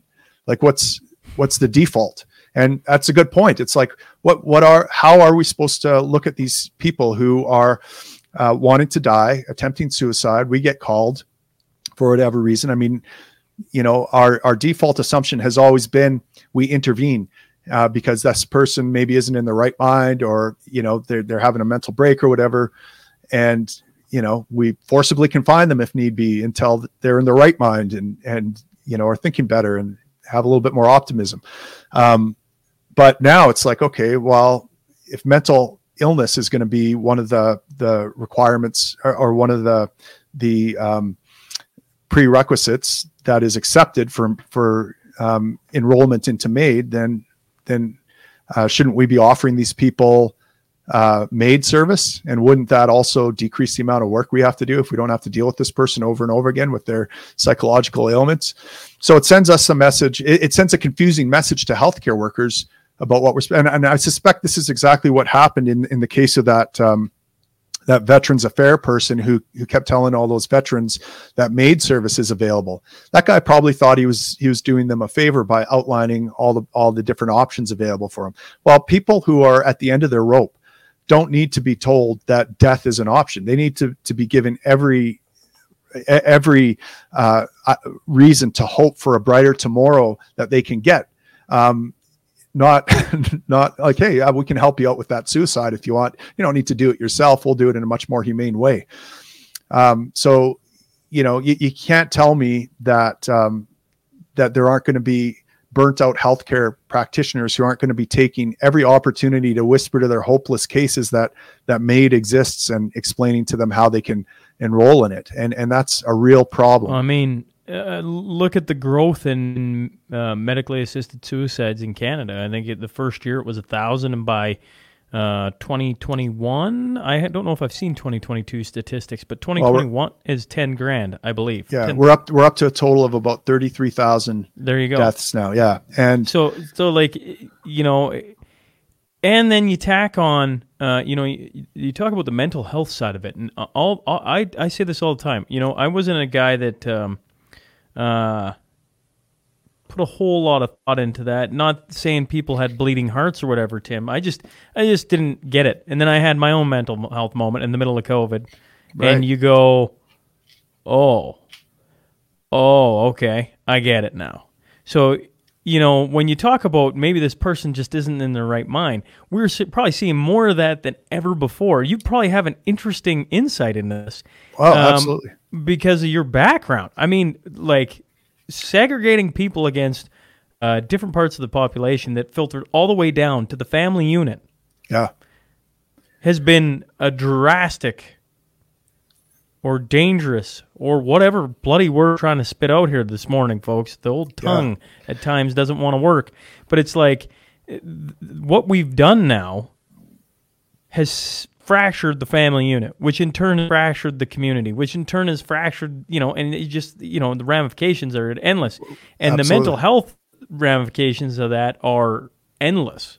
And I'm sure once again you have something to say on that. Well, absolutely. I mean, you know, the the amount of what I would call emer- emergencies of isolation have just skyrocketed over the last two years, right? It just people who are anxious, who are um, who are lonely, who are depressed, who have been cut off. You know, I've had people crying and just beside themselves saying that uh, I can't see my mom. I, she can't fly here to see me and this and that. And, and yeah, just absolutely destroying their lives. It, you know, it, it's literally like the state wants us to be in matrix like isolation pods, you know, feeding us a steady stream of state propaganda directly into our brains and and taking care of us from and and then milking us for our productivity um, they, they're it's soul destroying. And and not only emergencies of isolation but what i you know i would call emergencies of dependence. And by that i mean and, and we've seen a lot of this since ahs took over but it, has been ramped up. Again everything that was bad about the system prior to covid um, ha- has been amplified a hundred times because of of the covid regime. And, and you know people being told constantly over the past two years don't trust your own judgment, trust the science, trust the professionals, trust the experts. People don't trust themselves when they they have uh, any kind of weird health ailment, and so the the uh, the low acuity of the calls we're going to is is unprecedented as well.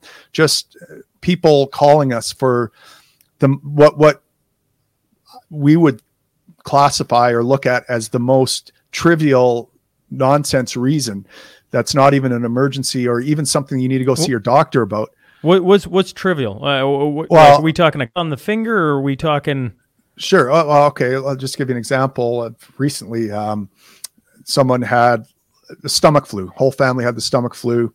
Um, a, a cannabis nurse friend gave gave him uh, a little edible that said would help. Of course, it didn't help. Made things worse and made him paranoid and stuff. So he called the ambulance because he thought, you know, he didn't know what was going on. I mean, you you, ju- you shouldn't eat edibles when you're, you know, you're, you're fine, right? And um, what else? Oh, a guy is feeling aches and pains um, because he was in a car accident two weeks ago. Um, y- you know, just just stuff like like that. Just uh, you know, I I oh, I I took up my blood pressure reading and it and it said it was pretty high. Well, how do you feel? I feel fine. Okay, like can't can't you just talk to your doctor about this next time you go to see him? Like, uh, why are you calling an ambulance, taking us off the road? To uh, just a lot of a lot of reassuring people is what's been going on over the last two years that you're okay, you're fine, you're you know you're, you're having a, a lot of anxiety attacks too because people just think they got you know they get get a little sniffle or they get a cough and next thing you know they have themselves believing they've got a deadly disease and that they call the ambulance because I think I've got COVID. I think I'm going to die. It's minor. You, you're all your vital signs are normal. Like you're having an anxiety attack. You just need to breathe through it and don't think about it. Um, just a lot of that kind of thing, right? So Man, that's uh, heartbreaking. it, Honestly, it is, and, and you know, as much as you want to look down at these people and go, "Oh man, this is pathetic," it's like I, I also understand it, right? And you know, it, just- it's it's similar to what I saw working um, on reserves or near reserves, right? Here you have a, a group of people whose legs have been broken by the government, and they've been offered a crutch, and they've been made completely dependent wards of the state, and that you know they're they're they, that creating that that environment creates a culture of complete dependency and uh, you know i don't know what to think of this acre pain. So what i'm seeing now what, what i've seen over the years on reserves has now spread out to the general population where a lot of these minor ailments are just people who are anxious who don't trust themselves who don't know who aren't educated who think that even if they are educated i I, I'm, I don't know what's going on because uh, i don't understand you know. I, I'm clearly not smart enough to understand COVID and vaccines and all these things, and, and so I need someone, an expert, to tell me what's going on with my body right now. And yeah, so we've we've been seeing a lot of that. you you know, um, once again, you have an interesting uh, perspective being um, all over the uh, all over the province, coming from a you know a small town background. Now you're in Edmonton, Edmonton, Sherwood Park. Yeah, yeah, Sherwood Park. Okay. Um, you know, I, I got a, a show coming up here um, Sunday, January 22nd to the listener.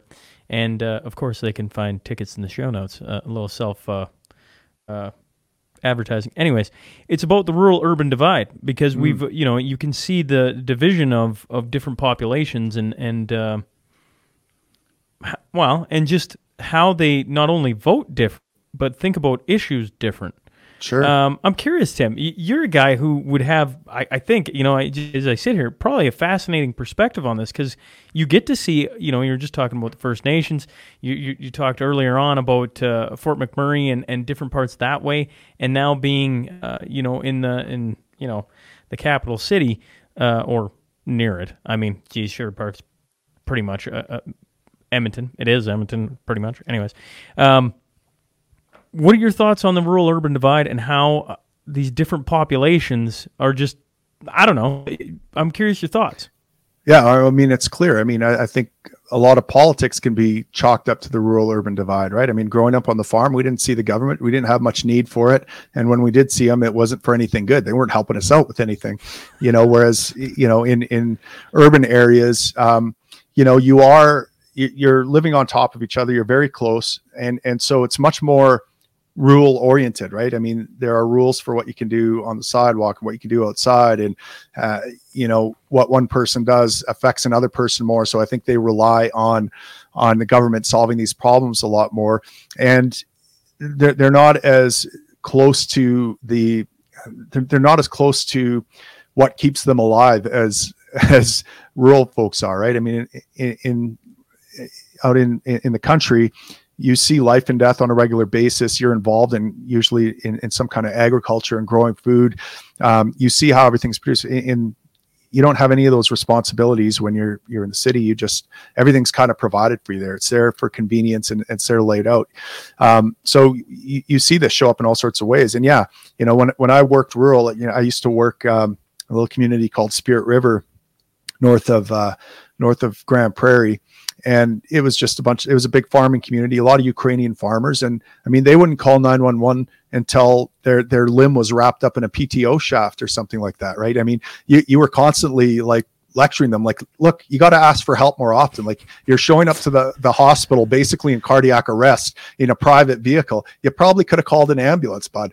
Like like how you know ask for help a little bit more um, but you know, again, th- that whole uh, spirit of self-reliance is very strong in in in the country. Whereas in in the city it's like oh my god i'm anxious. I don't know what's going on. I, I, took an edible and i have a stuck fart and i need someone to tell me what what the hell's going on with me and give me some reassurance.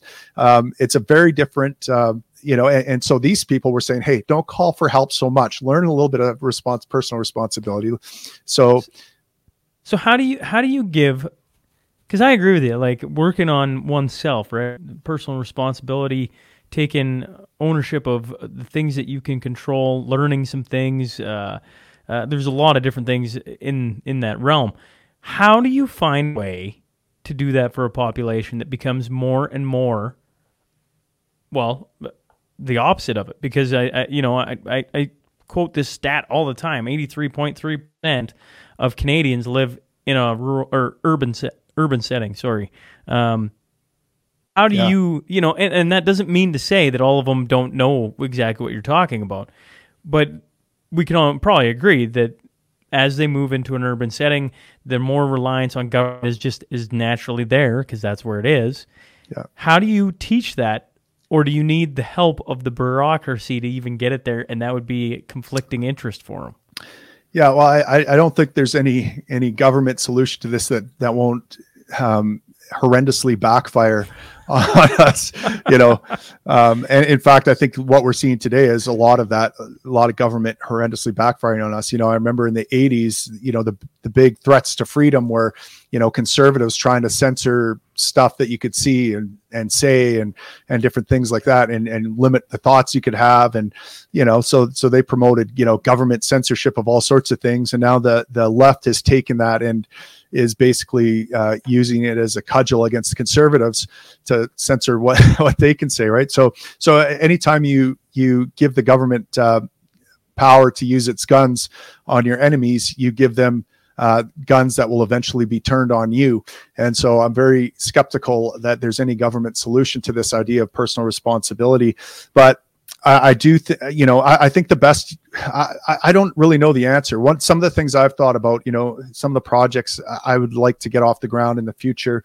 Um, I, you know, I've I've had the opportunity to mentor quite a few young men, and and there's a real shortage of masculine role models in culture, and and it's usually you know traditional men in in a family. Men traditionally take on that role of teaching responsibility, right? It's it's like um, mom wants to leave those training wheels on forever, and dad can't wait to get them off.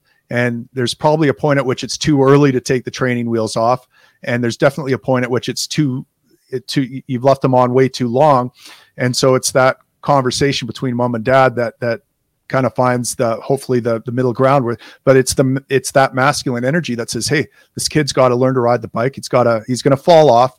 He's going to skim his knees. He's going to learn some valuable lessons from from uh, engaging in that and taking some responsibility. And and that's a good thing. And so you know there, there's that old saying that said uh, have women raise good children and and men raise good adults. And you know it, we, we've got an infantilized um, culture in in the urban areas. But I, I have to believe, and, and I see this, and I mean Jordan Peterson is a perfect example of this. Perfect there's example, there's yeah. a huge market demand for that masculine voice saying, "Hey, take take the training wheels off, take some personal responsibility in your life. Be don't be afraid to fail and to risk." Um, getting hurt and to risk uh, all these things because on the other side of that is is learning opportunities and growth and and becoming more and more competent and more confident in yourself. And i can't believe that these people that are scared witless in their homes and, and anxious about every ache and pain can feel that good about their lives. And so I, I think there's a big market demand out there for masculine. So one of the things, uh, you know, I, have been doing is, is just informally kind of mentoring young men who ask me for help and, and helping them, you know, get, get some good habits in their life, some discipline and, and take personal responsibility and different things like that.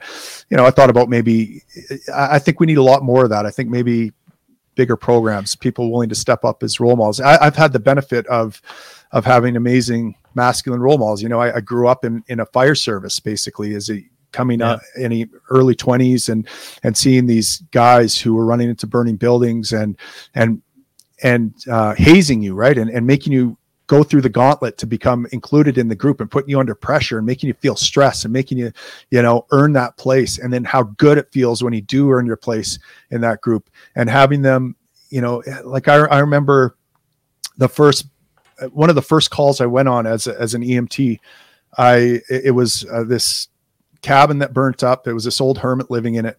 And we were just doing a standby for the fire department. And when the, the place burnt up we saw that that his smoldering corpse was was in there. And it was burnt to a crisp. I mean the only skin left on him was his bum. He had his you know he was burnt from his mid shaft femur down mid humerus down. Um, and, and they're like okay kid go in there and bag that body up and i'm like what and so i went in there and, and like when I rolled him, I first of all I needed to use a pry bar to roll him up because he was stuck to the ground. Then the back of his skull came out when I rolled him, and his soupy brains f- fell out, and a piece of his intestine flopped over, and I caught a whiff of his charred bowels. And I started dry heaving off to the side, and it took me like a couple minutes to get my shit together to get back in there and bag him up. And on the way back to the to the station, I was sitting in the back with this guy in a body bag, and you know my mentor kind of looked back at me and said, "Hey." Uh, first crispy critter kid. And I'm like, oh God, that's so inappropriate, but so funny. And like, you know, up until that point, I was like, what white face? I didn't know how to be or act. Like I'd never seen anything like this before in my life. I just wasn't prepared for it. And and then when he saw me laughing, he doubled down. He's like, you guys feel like barbecue for lunch? And I'm like, oh my God, this is so bad. This is ridiculous. Like, but you know, he took me, he took me aside afterwards at, at the station privately and said, look, I said some very inappropriate things, dark humor. That's that's how we deal with things. This is how we create kind of a clinical detachment from our job. How how we can make the best out of a really bad situation. What you did was was great. You went in there and you struggled, right? Like you dry heaved, and that's normal. That every one of us goes through that. And but you know what you did? You got yourself back together, you put yourself together, and you got the job done. And awesome, good job. I said he said we'd never say this stuff out in public. This all stays behind closed doors, but you know, th- th- this is how we deal with it. So he taught me two valuable things in that little conversation, that little interaction. He taught me how to have some clinical detachment, not to um, dwell on um, the the tragedy that that the people we deal with are going through, and he taught me that overcoming uh, a stressful situation can feel really good when you get the job done and, and do it a good jo- job of it. And so that year, you know, I couldn't get enough. The, the more gore, the more chaos, the more tragedy, really, the better. Because I was the one helping out. I was the one facing that head on and putting things mm-hmm. back into its. And I was lucky enough to have a masculine mentor there that that put me in the right mental frame that let me see things through the correct lens so that not only did I not get broken down by my, my the calls I was going on, I was actually built up. I was becoming more and more competent, more and more confident. I was anti-fragile. I was growing from all this stress and, and and disorder that I was being exposed to because of the way I was confronting it. then a couple years later, when I graduated my ACP, my advanced care paramedic, I went to a very progressive uh, organization, uh, EMS service. Um, you know, the first mass casualty incident we went to, again, I was feeling like, yes, this is what I got into. It. Yeah, we were overwhelmed. Yeah, someone died, but you know what?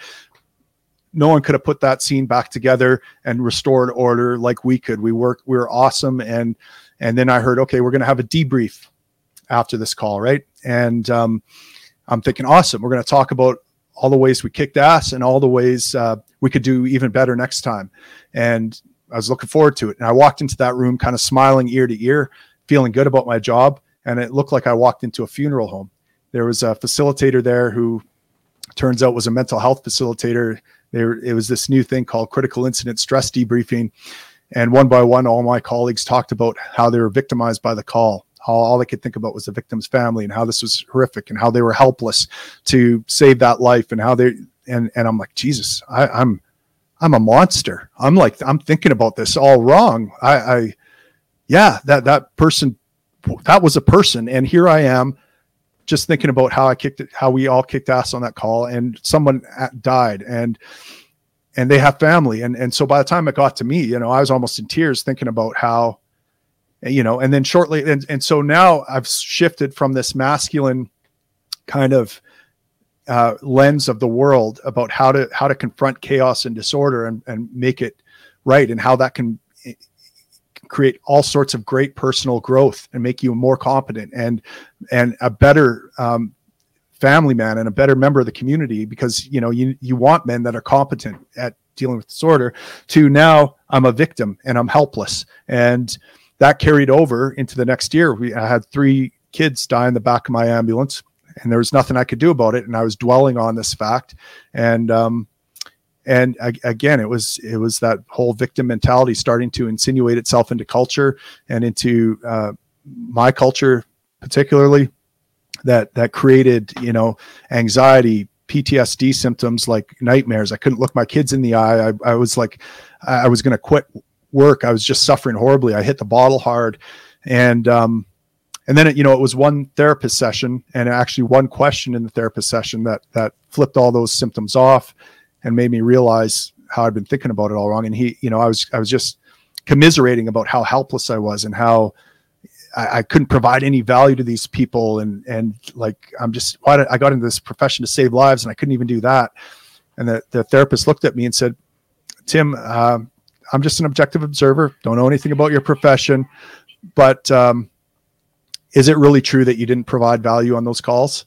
And I had to think about it for a second. It put me on my heels, and you know what? I, I realized, look, all those family parents they hugged me afterwards and thanked me for for trying and thanked me for um, bringing some order to the chaos. And like, if I were in their shoes, I would have wanted someone like me, even if it was hopeless for my kid. You know i didn't wouldn't want to have to deal with that alone. I'd want someone who knows what to do.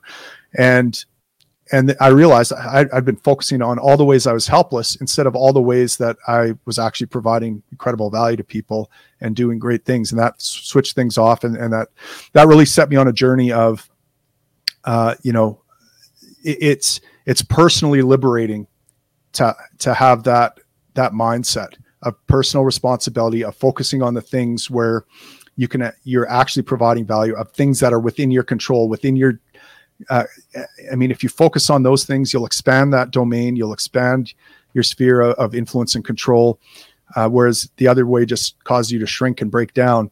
And and we're our young men and especially you know urbanites are inculcated with that message and it can't feel good to them and and and mm. so you know I, I want to. I think we can provide another message, and I think that's that's one of the projects that that uh, I'd like to take on is, is thinking about how to how to engage with people and, and show them a different way of looking at the world. It's like you know Henry Ford said, "If you believe you can or you cannot, you're right."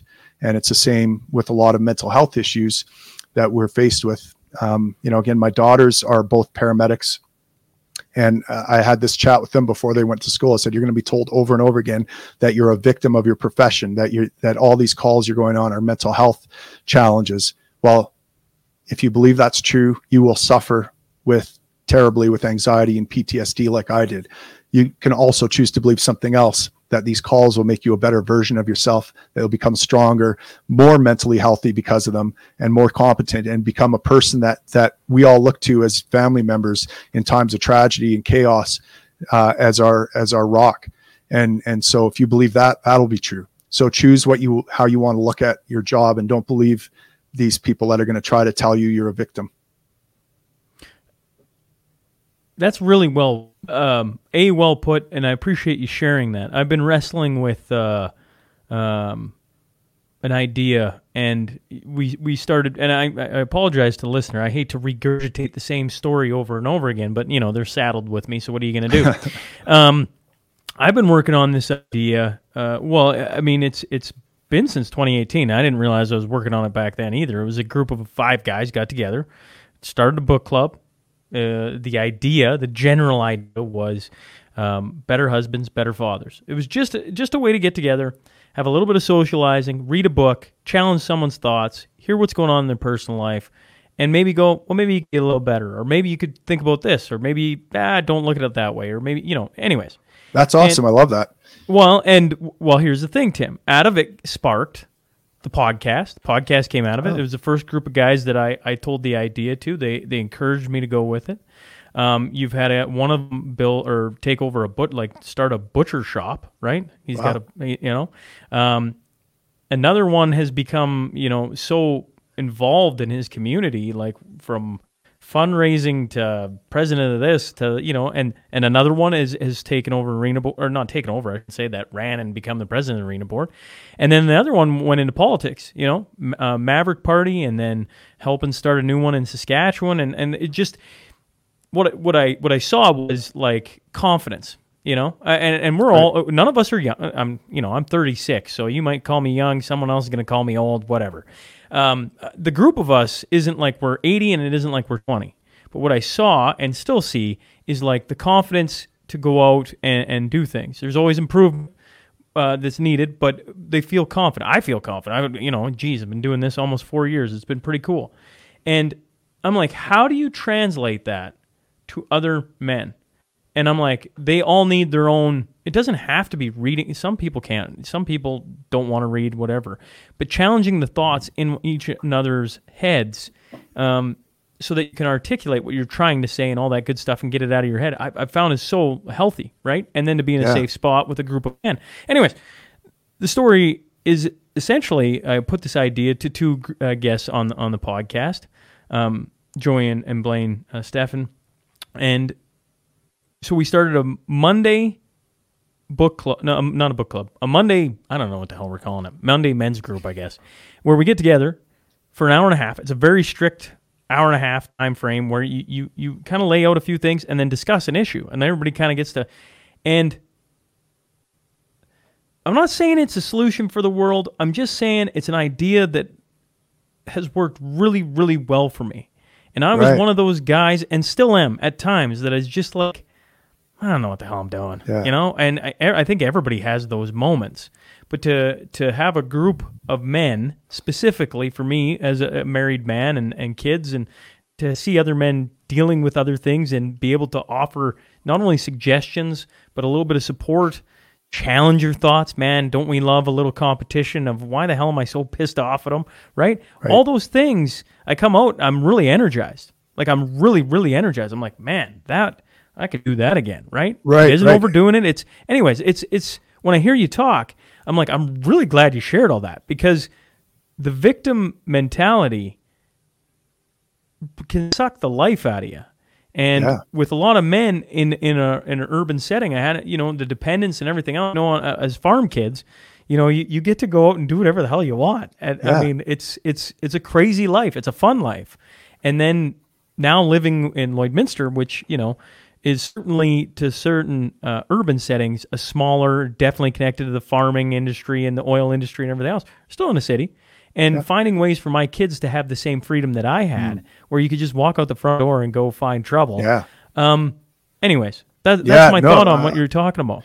Well, I, I love that. Um, you know. I, that you that's a great idea. I mean, it makes me want to start uh, start one of those here because uh, you know I, would love to have some some men in my community um, to talk to you about some of this stuff because I think it, it is important. I mean, we, we've lost a lot of these this um, connective tissue in our communities, right? I mean, it used to be maybe like the Lions Club or the Yeah. Legion or the Loyal Order Well, of well, Water about- Buffalo or think about it. We used to like, uh, not we used to, but like a huge part. You know, if you rewind the clock and go back to like maybe the time of Rome, like at a young age, you were in physical combat. Iron sharpens iron.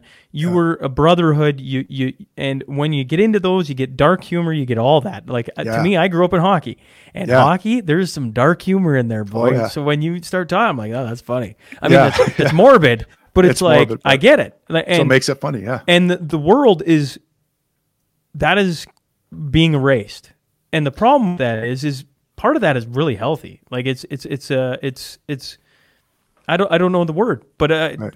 i appreciate you sharing it Yeah, well, I, I mean, look, the, what we're talking about here, I think, is is what I mean by shifting culture, right? And and and the uh, antidote, and maybe the white pill to um, to this problem that we face of of government. I mean, we we look at this problem and we see it as this giant nebulous federal government overreaching, imposing on us, um, destroying the family, destroying our community, destroying those fraternities that we have with with our brothers um, ju- just every walk of life.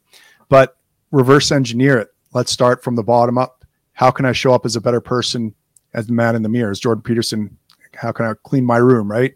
yeah Um, how can I become a? How can I be a better husband and father to my wife, despite Justin Trudeau and despite all the the attacks on the family and whatever?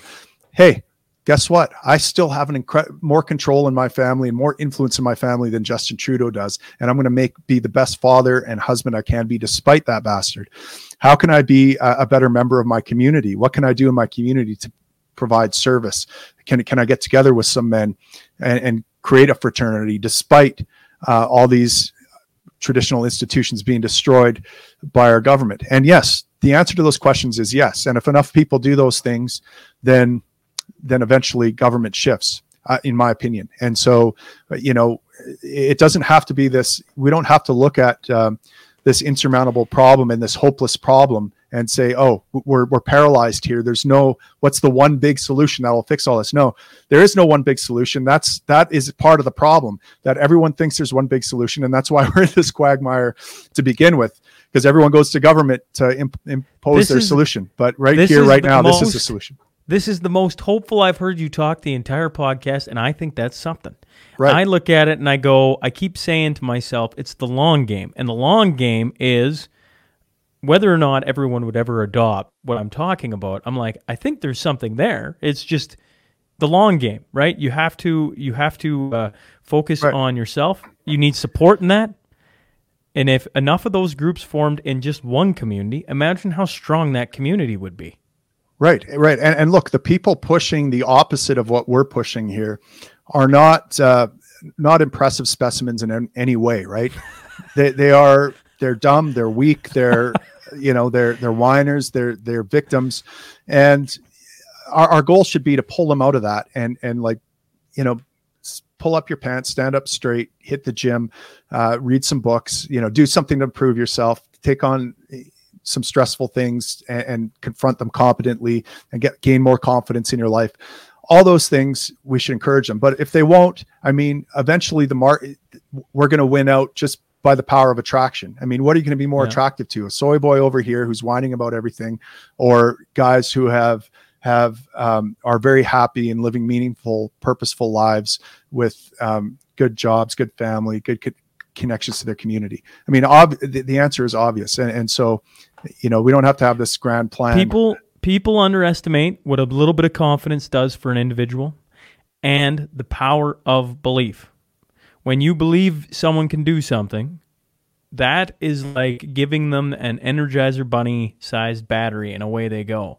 Right. I, I've I've experienced that firsthand back um, back in my you know I had this wonderful hockey career, Tim. Like I you know it wasn't the NHL, it wasn't making a million dollars by any stretch, but I got to see parts of the world that most don't, and I got to play hockey there. And it all started with me quitting hockey, and then getting a call from a coach.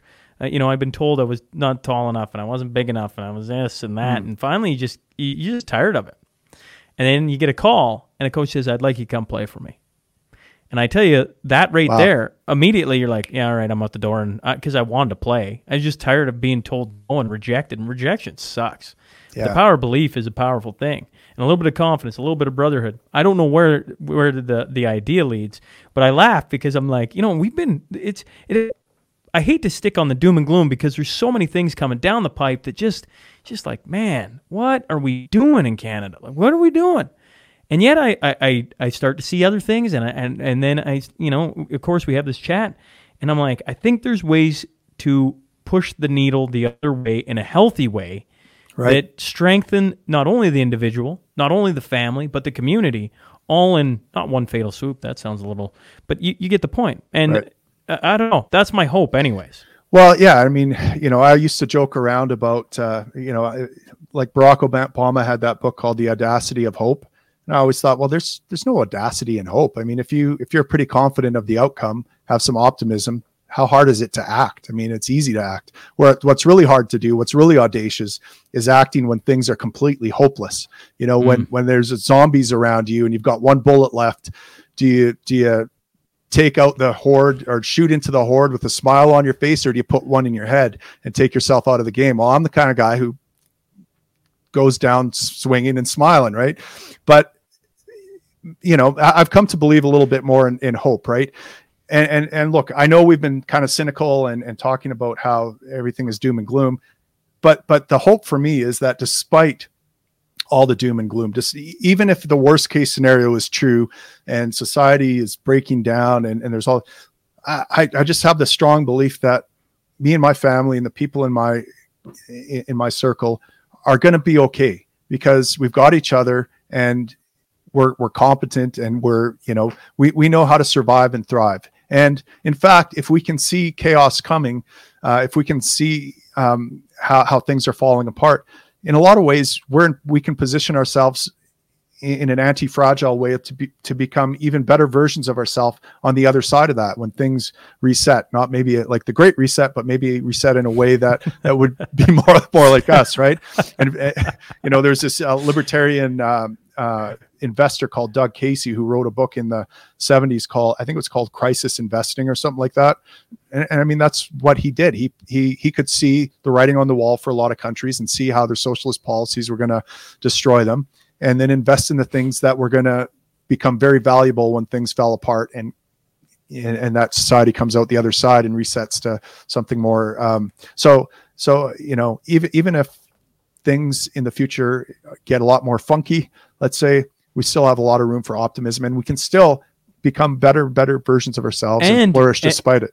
and you can prepare now right? Yeah, like exactly. uh, you know one of the old farmers from the area once told me I, I- something that- the good times you always prepare for the bad. You always you always find ways to insulate yourself from what's you know eventually i mean it, it's not a straight up rise to you know utopia or whatever people think is there. You know it, it's a roller coaster. Life is a roller coaster of ups and downs. And uh, the way you hopefully you know well i just i just look at it and i go so the way we can you, you know agenda 2030 2035 there's a whole bunch of years coming up that don't sound that great especially Right, right. for what we do and everything else.